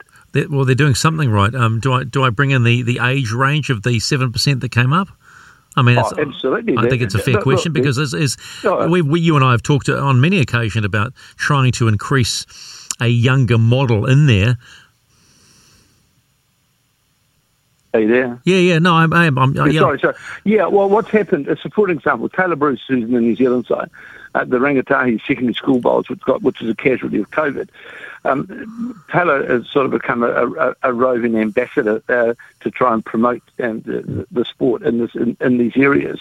And now in Auckland, we've got Leif Selby, former world champion, uh, who's been living over in Waiheke, moving to Auckland, uh, and he's taking on a role in Auckland Bowls, and it's certainly going to again foster in that younger development. But in fostering in the younger development, um, Stephen, it's got to be handled correctly. You know, you, you, you, you've got young people who are around clubs where there's alcohol and, and Yes. gaming machines and all those sorts of things. So, you know, you've got to, so therefore the role that Bowls New Zealand plays in making sure that the clubs facilitate an environment for the younger people is, is the right and healthy one. It's about getting people out in the sunshine and having a game of bowls. And Sport New Zealand as well are very accommodating in that regard as well. And it's certainly a platform that Bowls New Zealand are, are working upon. And if I look now at our national squads, you know, in my day, you know, if you, uh, um, oh, with a few exceptions, Peter Belliss was one, of course, but, you know, most of us were in the 35, 40 uh, age Okay. bracket. Well, you know, that's now in the 20s age bracket. Yeah, well, that's that that that is a good sign. Uh, I, ju- I just wonder though with with COVID whether it's going to force clubs to do what they have been avoiding. Uh, some you know because you know how stubborn committees are and amalgamate uh, Yeah. beca- because uh, that's Well- it's about survival. But yeah, but but at the end of the day, Stephen, amalgamation is a plus, not a negative. Yeah, Like, and clubs have got to, and clubs have just got to put on a new set of glasses, really, and, and not look at what has been history and tradition, but looking at moving forward. And we've more than likely seen in the last two years uh, more more amalgamations that we'd seen in the previous 20 years, and uh, that's uh, that's well done by Bowls New Zealand and others who are encouraging. Uh, who are out in the field now talking to clubs and encouraging clubs to look at other other options, you know, and, and becoming a community-based club Yeah. that plays bowls, not just a bowling club, but a community-based club with multi-sports or multi-activities where bowls is played at, and it's just a different mindset. Yeah, but I think if the if, if Bowls New Zealand have got their head screwed on the right way and they're looking towards that, then somewhere along the way you, you've got to have to force clubs to go down that path for survival. And, and, Oh, absolutely. And, and it's an important thing too because I'm a great believer that uh, places in this country need community hubs, right? They need they need a sense of belonging. And so, if you have to amalgamate, then so be it. If you can have, if you like, you know, the old story, Kevin. If you can take the family down for a, for a meal at the bowling club, have a bit of fun. Kids can run around, do something else. Not necessarily bowls. You know, there might be a, a, uh squash court there, or basketball court, or something like that, to create a greater community environment. Well, I'll give you a, a situation right now as an example, uh, Stephen, and you'd have driven past it many, many times. The Remuera Bowling Club in, in Auckland, right? Now, that club used to have, and I'll call it in the heydays, literally a closed membership in excess of 350 plus members. And is sitting on a piece of real estate worth many, many, many oh, millions Oh, of dollars. Its membership now is sitting at around 75 to 80. Oh, So what happens? The, the, the, idea of which Auckland Bowls want to work towards is that working with the Remuera Bowling Club, that it becomes the headquarters uh, for bowls in Auckland. We have the high performance base there and a whole lot of things because that very, very expensive block of land there is going to become just, it's, not Yeah. going to be a club unless something's done. Yeah, and, and someone's going to come along and make some ridiculous offer, and it's going to be too hard for them to turn down. Uh, let's talk about Bowls three five. Sadly, it was it was uh, another COVID victim. Is has that been helping reinvigorate people's interest in the game of bowls? Oh, th- look, there's no question that Bowls 3-5 has had a massive influence on the increase in membership and full marks to most of the clubs right around New Zealand and the centres around New Zealand because they have picked up the Bowls 3-5 concept and play it now as a regular, let's say, after-work event. It's become very competitive. Uh, and they and it's and they have a, a, business house environment and a club environment. And for the new bowler that comes that wants to come along or give the game a go, they can try it, and they're not there for a couple of days. You know, you can go there, have a game, be all over an hour and a half, etc. So the bowls three five concept, the and this is the idea of bowls New Zealand is their baby, and in my viewpoint, uh, has been uh, has been a, a winner for the sport in New Zealand. Alrighty, so where are we at? It's qualifying day. Uh, who's hot? Who's not? Well, one shaky player at the moment is the New Zealand, uh, New Zealand uh, squad player and former New Zealand singles player Andrew Kelly, who uh, this morning got beaten by Peter Shane of Carlton.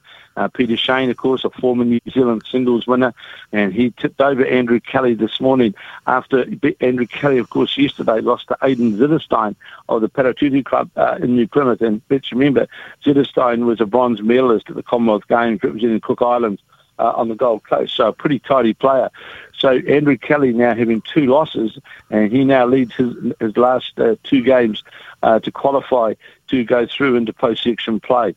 But I can tell you to date in the men's singles, all the big names of defend of, champions of the past, the likes of Ta Taylor Horn, Gary Lawson, Tony Grantham, and Mike, Mike Galloway, the defending champion. Uh, he's got won his way through. A player of the past of New Zealand won a world championship, Andrew Curtin. Uh, he won all, all of his games today, and he's he's qualified to go through for post section, uh, as is uh, Raymond Raymond Martin of Wellington, Hamish Wilson of Burnside, and they're playing now their last two rounds to try and get through to get that four out of six. Rob Ashton's qualified. Sean Scott, the Bannockburn man, uh, former New Zealand player, he's won his way through. Mary Grassi of Hawke's Bay. So there's no really no surprises at this point in time in the men's uh, singles. The women's pairs, the defending champions Val Smith and Lisa Prideaux. Uh, Val Smith and Lisa Prideaux, the defending champs. They also won the pa- pairs uh, two years prior to that. And a beaten semi-finalist in between uh, the year in between. So they've got a, a fantastic record over the last four years, and they won their way through, winning four straight. As did Sarah Scott of the Northeast Valley, Dale Rayner of Wellington, the Boyd sisters, Mandy and Angela Boyd, two of the real stars Yeah. of the they're one of the real two of the real big names. They've won their way through. There's of course Minna Paul from Rotorua, Robin Walker of North Harbour, Sandra Keith, Barbara McGregor. Uh, also a name that still must need one more game to qualify uh, is that of uh, Selina Goddard and Selina Goddard playing with Amy McIlroy, that's uh, uh, Shannon's wife, Amy. Of course, Yeah. those two players, Goddard and uh, McIlroy, were bronze medalists in the fours in Glasgow in the Commonwealth Games. Amy McIlroy is uh, making a bit of a comeback.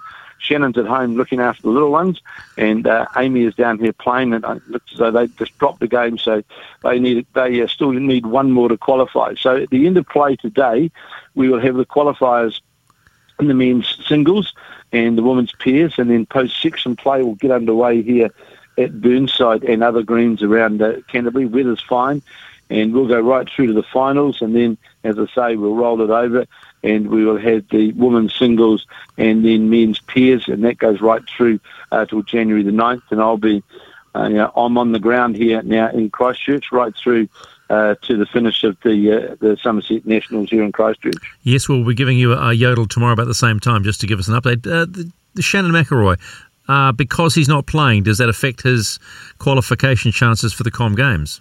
Well, no, it won't because you know the New Zealand selectors we're breathing a big sigh of relief. The current and defending world champion, of course, Shannon McIlroy, had made himself unavailable for New Zealand, wanted a bit of a break, but uh, had a change of heart and is now available.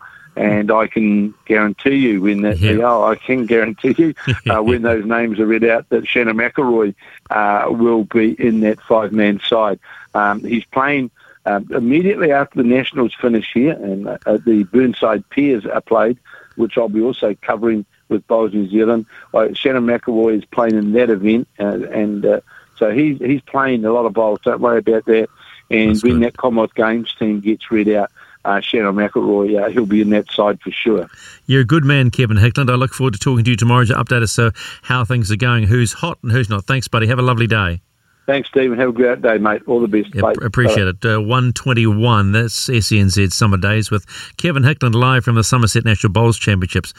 A lot going on. It's interesting. I didn't even know, Johnny, that uh, Shannon had actually initially pulled the pin on wanting to play for New Zealand. That's that's news to me. So Yeah, I was yeah around about a year ago. I was a journalist a year ago, um, and that was a big story. Uh, like lawn bowls is massive around this time of year, especially and around Easter and everything. And Shannon McIlroy is the He's a- man, he's and a good cat. a young young lawn bowler as well. Like he was mentioning before, in the twenties. I think he's maybe thirty three no, or yeah, something he's, now. he's young. He's young. But he's yeah, but he's been winning national titles forever, World world, champ. champ, you know, all all the rest of it, and just pulled the pin all of a sudden because Wow. he was spending too much time away from his family. And you only think, you know, with cricketers or rugby players like to say it a lot, don't they? Uh, but lawn bowlers spending Well, a yeah, they're it's long re- days. and they're not remunerated as No. the way that cricketers nor rugby players are. And it's a if to, to to go to the top of that game, you've got to be committed, and it's all Yeah. about time. So for I'm a week, for like a whole week A at whole a time. week, you it's know, not and if just you- go away for the game on Saturday and come back. summer holidays suddenly become that. Alrighty, it's uh, one twenty-two. Summer days on SENZ. It's Kiwi for Sport. 127, it's all on at AT&T Stadium in Dallas. It looks like the Arizona Cardinals are just going to try and run the clock down. Kyler Murray's doing plenty of running their quarterback. It's 25-22 with 158 left in the fourth.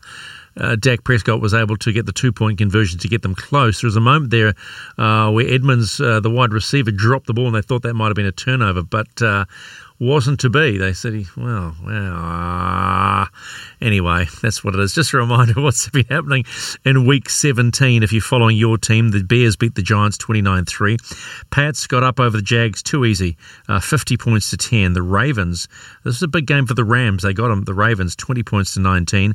The Buccaneers were trailing the Jets for quite some time, but came home 28 24. And Antonio Brown uh, took his shirt off and is no longer a Buck. Yeah, that was a crazy old day. The Bills still look strong against the Falcons 29 15 in the final. Cincinnati had a big win against Patrick Mahomes and the Chiefs 34 31. Uh, the Titans too good for the Dolphins. Dolphins had a chance there. They had a real chance to this. They, they've won their last, I think, seven straight. And there was a the, the possibility of making a getting a wild card, but that looks sunk now. 34-3 they went down.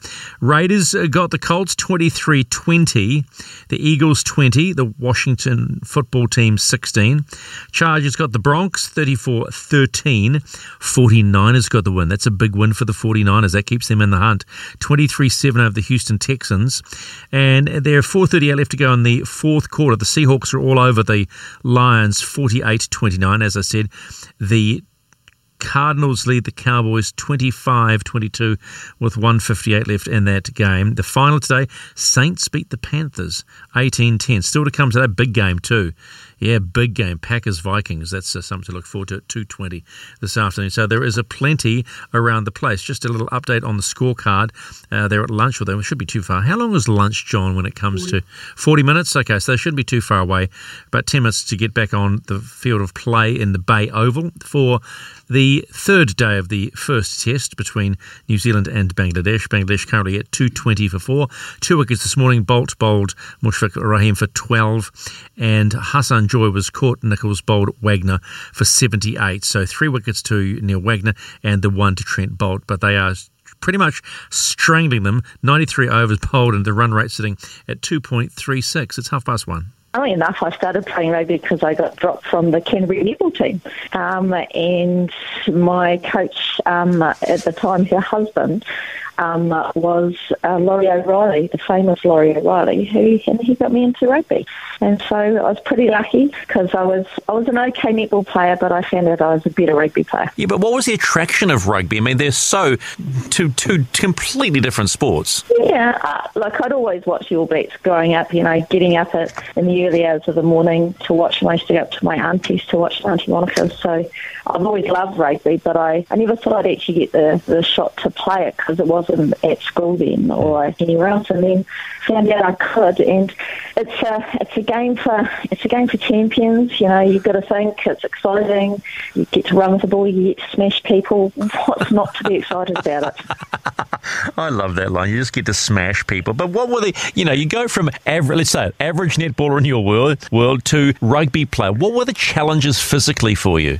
Um, look, back, back then it was just you, you used to go down and uh, we, we trained after the boys. So we trained at like 8, 8.30 at night. We wore the boys' jerseys. Uh, we played Sunday, so we wore the boys' jerseys that they played the day before that were still dirty.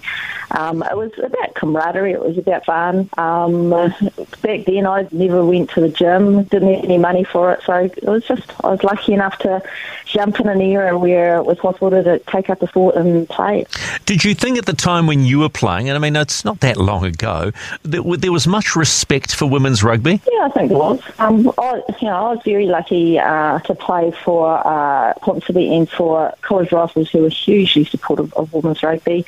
And Auckland Rugby's been supportive as well. I played for them for 20 years. And, you know, once NZRU got on board with women's rugby in the early 1990s, you know, they, they've done really well and, and it's just gone from strength to strength, that support. What's changed stylistically about women's rugby from when you were playing? Um, hmm, that's a good one. Uh, I think, you know, now you're getting more girls who are full time, um, and you've seen it in the boys' game as well. You, you, you're just getting a little bit bigger, a bit faster, a bit fitter, um, able to work on the skills a bit more. So it's just getting uh, to be an exciting brand of rugby to watch. And, and most importantly, it's now potentially at certain parts of the game a career path for young women. Yeah, it is. Well, we used to be um, in competition with netball and hockey because it was uh, an Olympic sport and basketball um, for the cream of young athletes. And, and now it's a definite pathway with Sevens who are, I've got to say, uh, awesome. And I was glad to see them get Team of the Year last year. They just had such a superb year this year. Um, and it is a it is a genuine career pathway for girls now. There's something like, I think about 50 to 60 contracts now, full time. To win one Rugby World Cup is, is something to be treasured, but to win four, of the four Rugby World Cups that you have won, what, which is the best one that comes to mind about just that experience, that whole campaign? Oh, you see, now that's a tough question. Oh, come on. Um, come on. It's what, 16 Well, years to think about? I, I played in five, and I think I stayed and played in the next four because we lost in the semis in the first um, World Cup I played in, and I, I just not like losing. Stephen. So I stayed there, and when '98, I think was the first sanctioned IRB World Cup with girls, and I got to play with my sister. So that made that one really, really special, and a real special group of girls who played in that World Cup. Um, I 2006 was memorable because of the calibre of the final. It was a super exciting final. I'm playing England, and they played really well. So I love the 2006 final. And I suppose the 2010 was memorable because I knew it was my last one, and I just soaked it up and really enjoyed the whole experience. And yeah, it was, it was very cool. Are you concerned with the recent form of the Black Ferns when we have a World Cup in our neck of the woods very soon? Well, it's, it's, never nice going away and, and losing full games. Um, I think we do have issues. The issues are more that we need to play more games at a, at a higher level. You know, we're, we're playing against England, who have had their Allianz League for three years, which is like Super easy. So they've got 10 to 15 great games a year in that, and then and that's happened for three years. And then they've got their Autumn International, their Six Nations, and their Spring International. So that's another 10 to 15 internationals a year. And what have we played in the last two and a half years? Nothing. Yeah, uh, mind you, COVID hasn't helped, so I think we can have a. There's a bit of an out out there. Look, the one thing that impressed me, Anna, about the sevens, I'm glad you brought up the sevens because I think it was a no brainer about Team of the Year and Sarah Hirini as, as, as skipper is uh, getting getting that. I mean, what did you say? What did you say to yourself when you found out that uh, Sarah won the ultimate accolade, the Kel Tremain? Mate, I picked her. That's the first thing you said. I Hand- picked her. Hand, hand, oh, hand, no, hand on heart. She had to be the winner. Hand on heart, easily had to be the winner. She just had. She's such a superb player, great captain. You know, you can't fault what she's achieved in rugby and sevens. She's awesome. See, the, see, Michaela Blyde said the same thing, and, it, and it, it comes down to this culture question because we've already said this morning the word culture is bandied about uh, a little recklessly. But the one thing that I have discovered in the last six months, the Black Ferns Sevens have a culture that they deliver on and they are accountable. When you were playing in your rugby days, was the culture similar? I think when we talk about culture, culture is about understanding why you're playing and who you're playing for, and that gives you the motivation. Because being a being a elite athlete, it's tough. You had to train really hard. The trainings aren't fun. It's very monotonous for 80 minutes on the pitch for 14 minutes. And so you've got to love what you do. And if you don't love what you're doing and you're not 100% bought into it, and that's kind of the culture, then it's really tough to deliver as a team and as an individual. Bang on, as they say nowadays, 100%. But uh, for you, Sarah Hirini, what stands her above everybody else? Um, like she's incredibly hardworking. She's honest. She's got integrity, and above all that, she's actually an amazing player. You know, she's a great human. The family's amazing.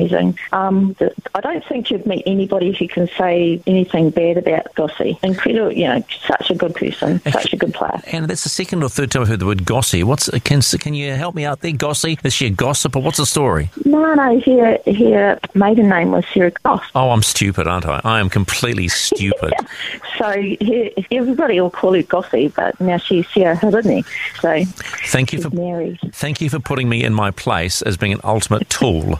All right, let's let's move on, shall we? Uh, and talk about your coaching career. You something else? You is this something you were to aspire to and want to take it to uh, greater levels? I mean, you've coached the Storm, if my understanding is correct, uh, and and and your assistant for Super Rugby Aupiki. No, no, I didn't. I didn't make that grade, unfortunately. But yeah, like I've I've coached for 23 years, Stephen, at a club level to start with. Just I needed to help out my club team, and and then I was lucky enough to um, go over to Hong Kong and I coached their um, national team, uh, which was full time um, team, their sevens team over there. So I was there for four years, which was awesome.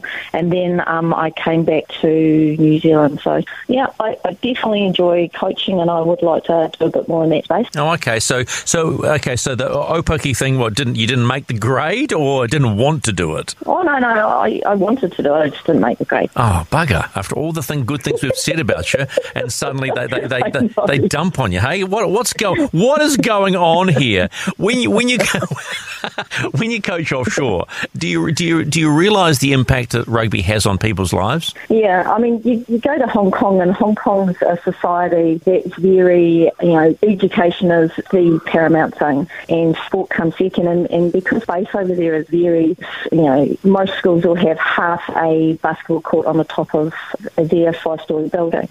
So rugby's a real privilege over there to play it, and you know, just getting the locals on board and uh, Hong Kongese, and once they start playing, they love it. So, how does Christmas look like for you? Well, I am out of here on Saturday. I'm heading to Nelson. You know, I'm doing a roadie past Timaru to pick my dad up down to Queenstown where we are descending on my nephew who is lucky enough to be looking after this very nice spread um, out in Speargrass Road. And so there's be about 15 of us out there enjoying ourselves immensely. Wow, is it going to get messy? Um, well, given that my dad and my sister both own stills and they've been in full production, um, Stills I of what? could- What? What are they producing? alcohol. Yeah, I- they oh, produce ethanol.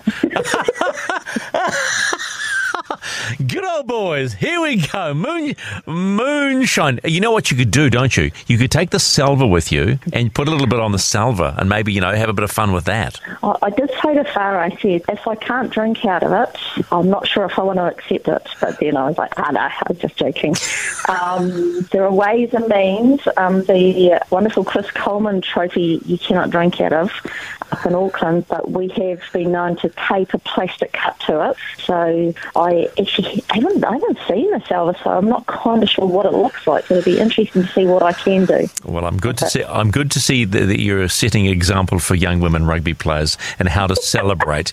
Anna Richards, congratulations on your award, uh, picking up the Steinlager Salver. Have a merry, merry Christmas, and please travel safe. Well, thank you very much, and you have a wonderful Christmas too, Stephen. Thanks, Anna. Anna Richards. Wow, how about Our first woman to win the Steinlager Salver for outstanding service to rugby, both on and off the field. Dead set legend, Anna Richards. Dead set, and I don't use that lightly, but when you hear the way she conducts herself and understands the game and understands where it needs to go, uh, we are blessed to have someone, and she's a lot of fun, as you can tell. So there you go. Uh, I think that was slightly hungover that that interview for her, not me. I'm hungover today, but she was hungover that. Yeah, that. yeah, I was going to say, yeah, the, the pot and the kettle and all that. Yes. Whoa, whoa. Uh, my Cowboys went down, by the way, 25 22.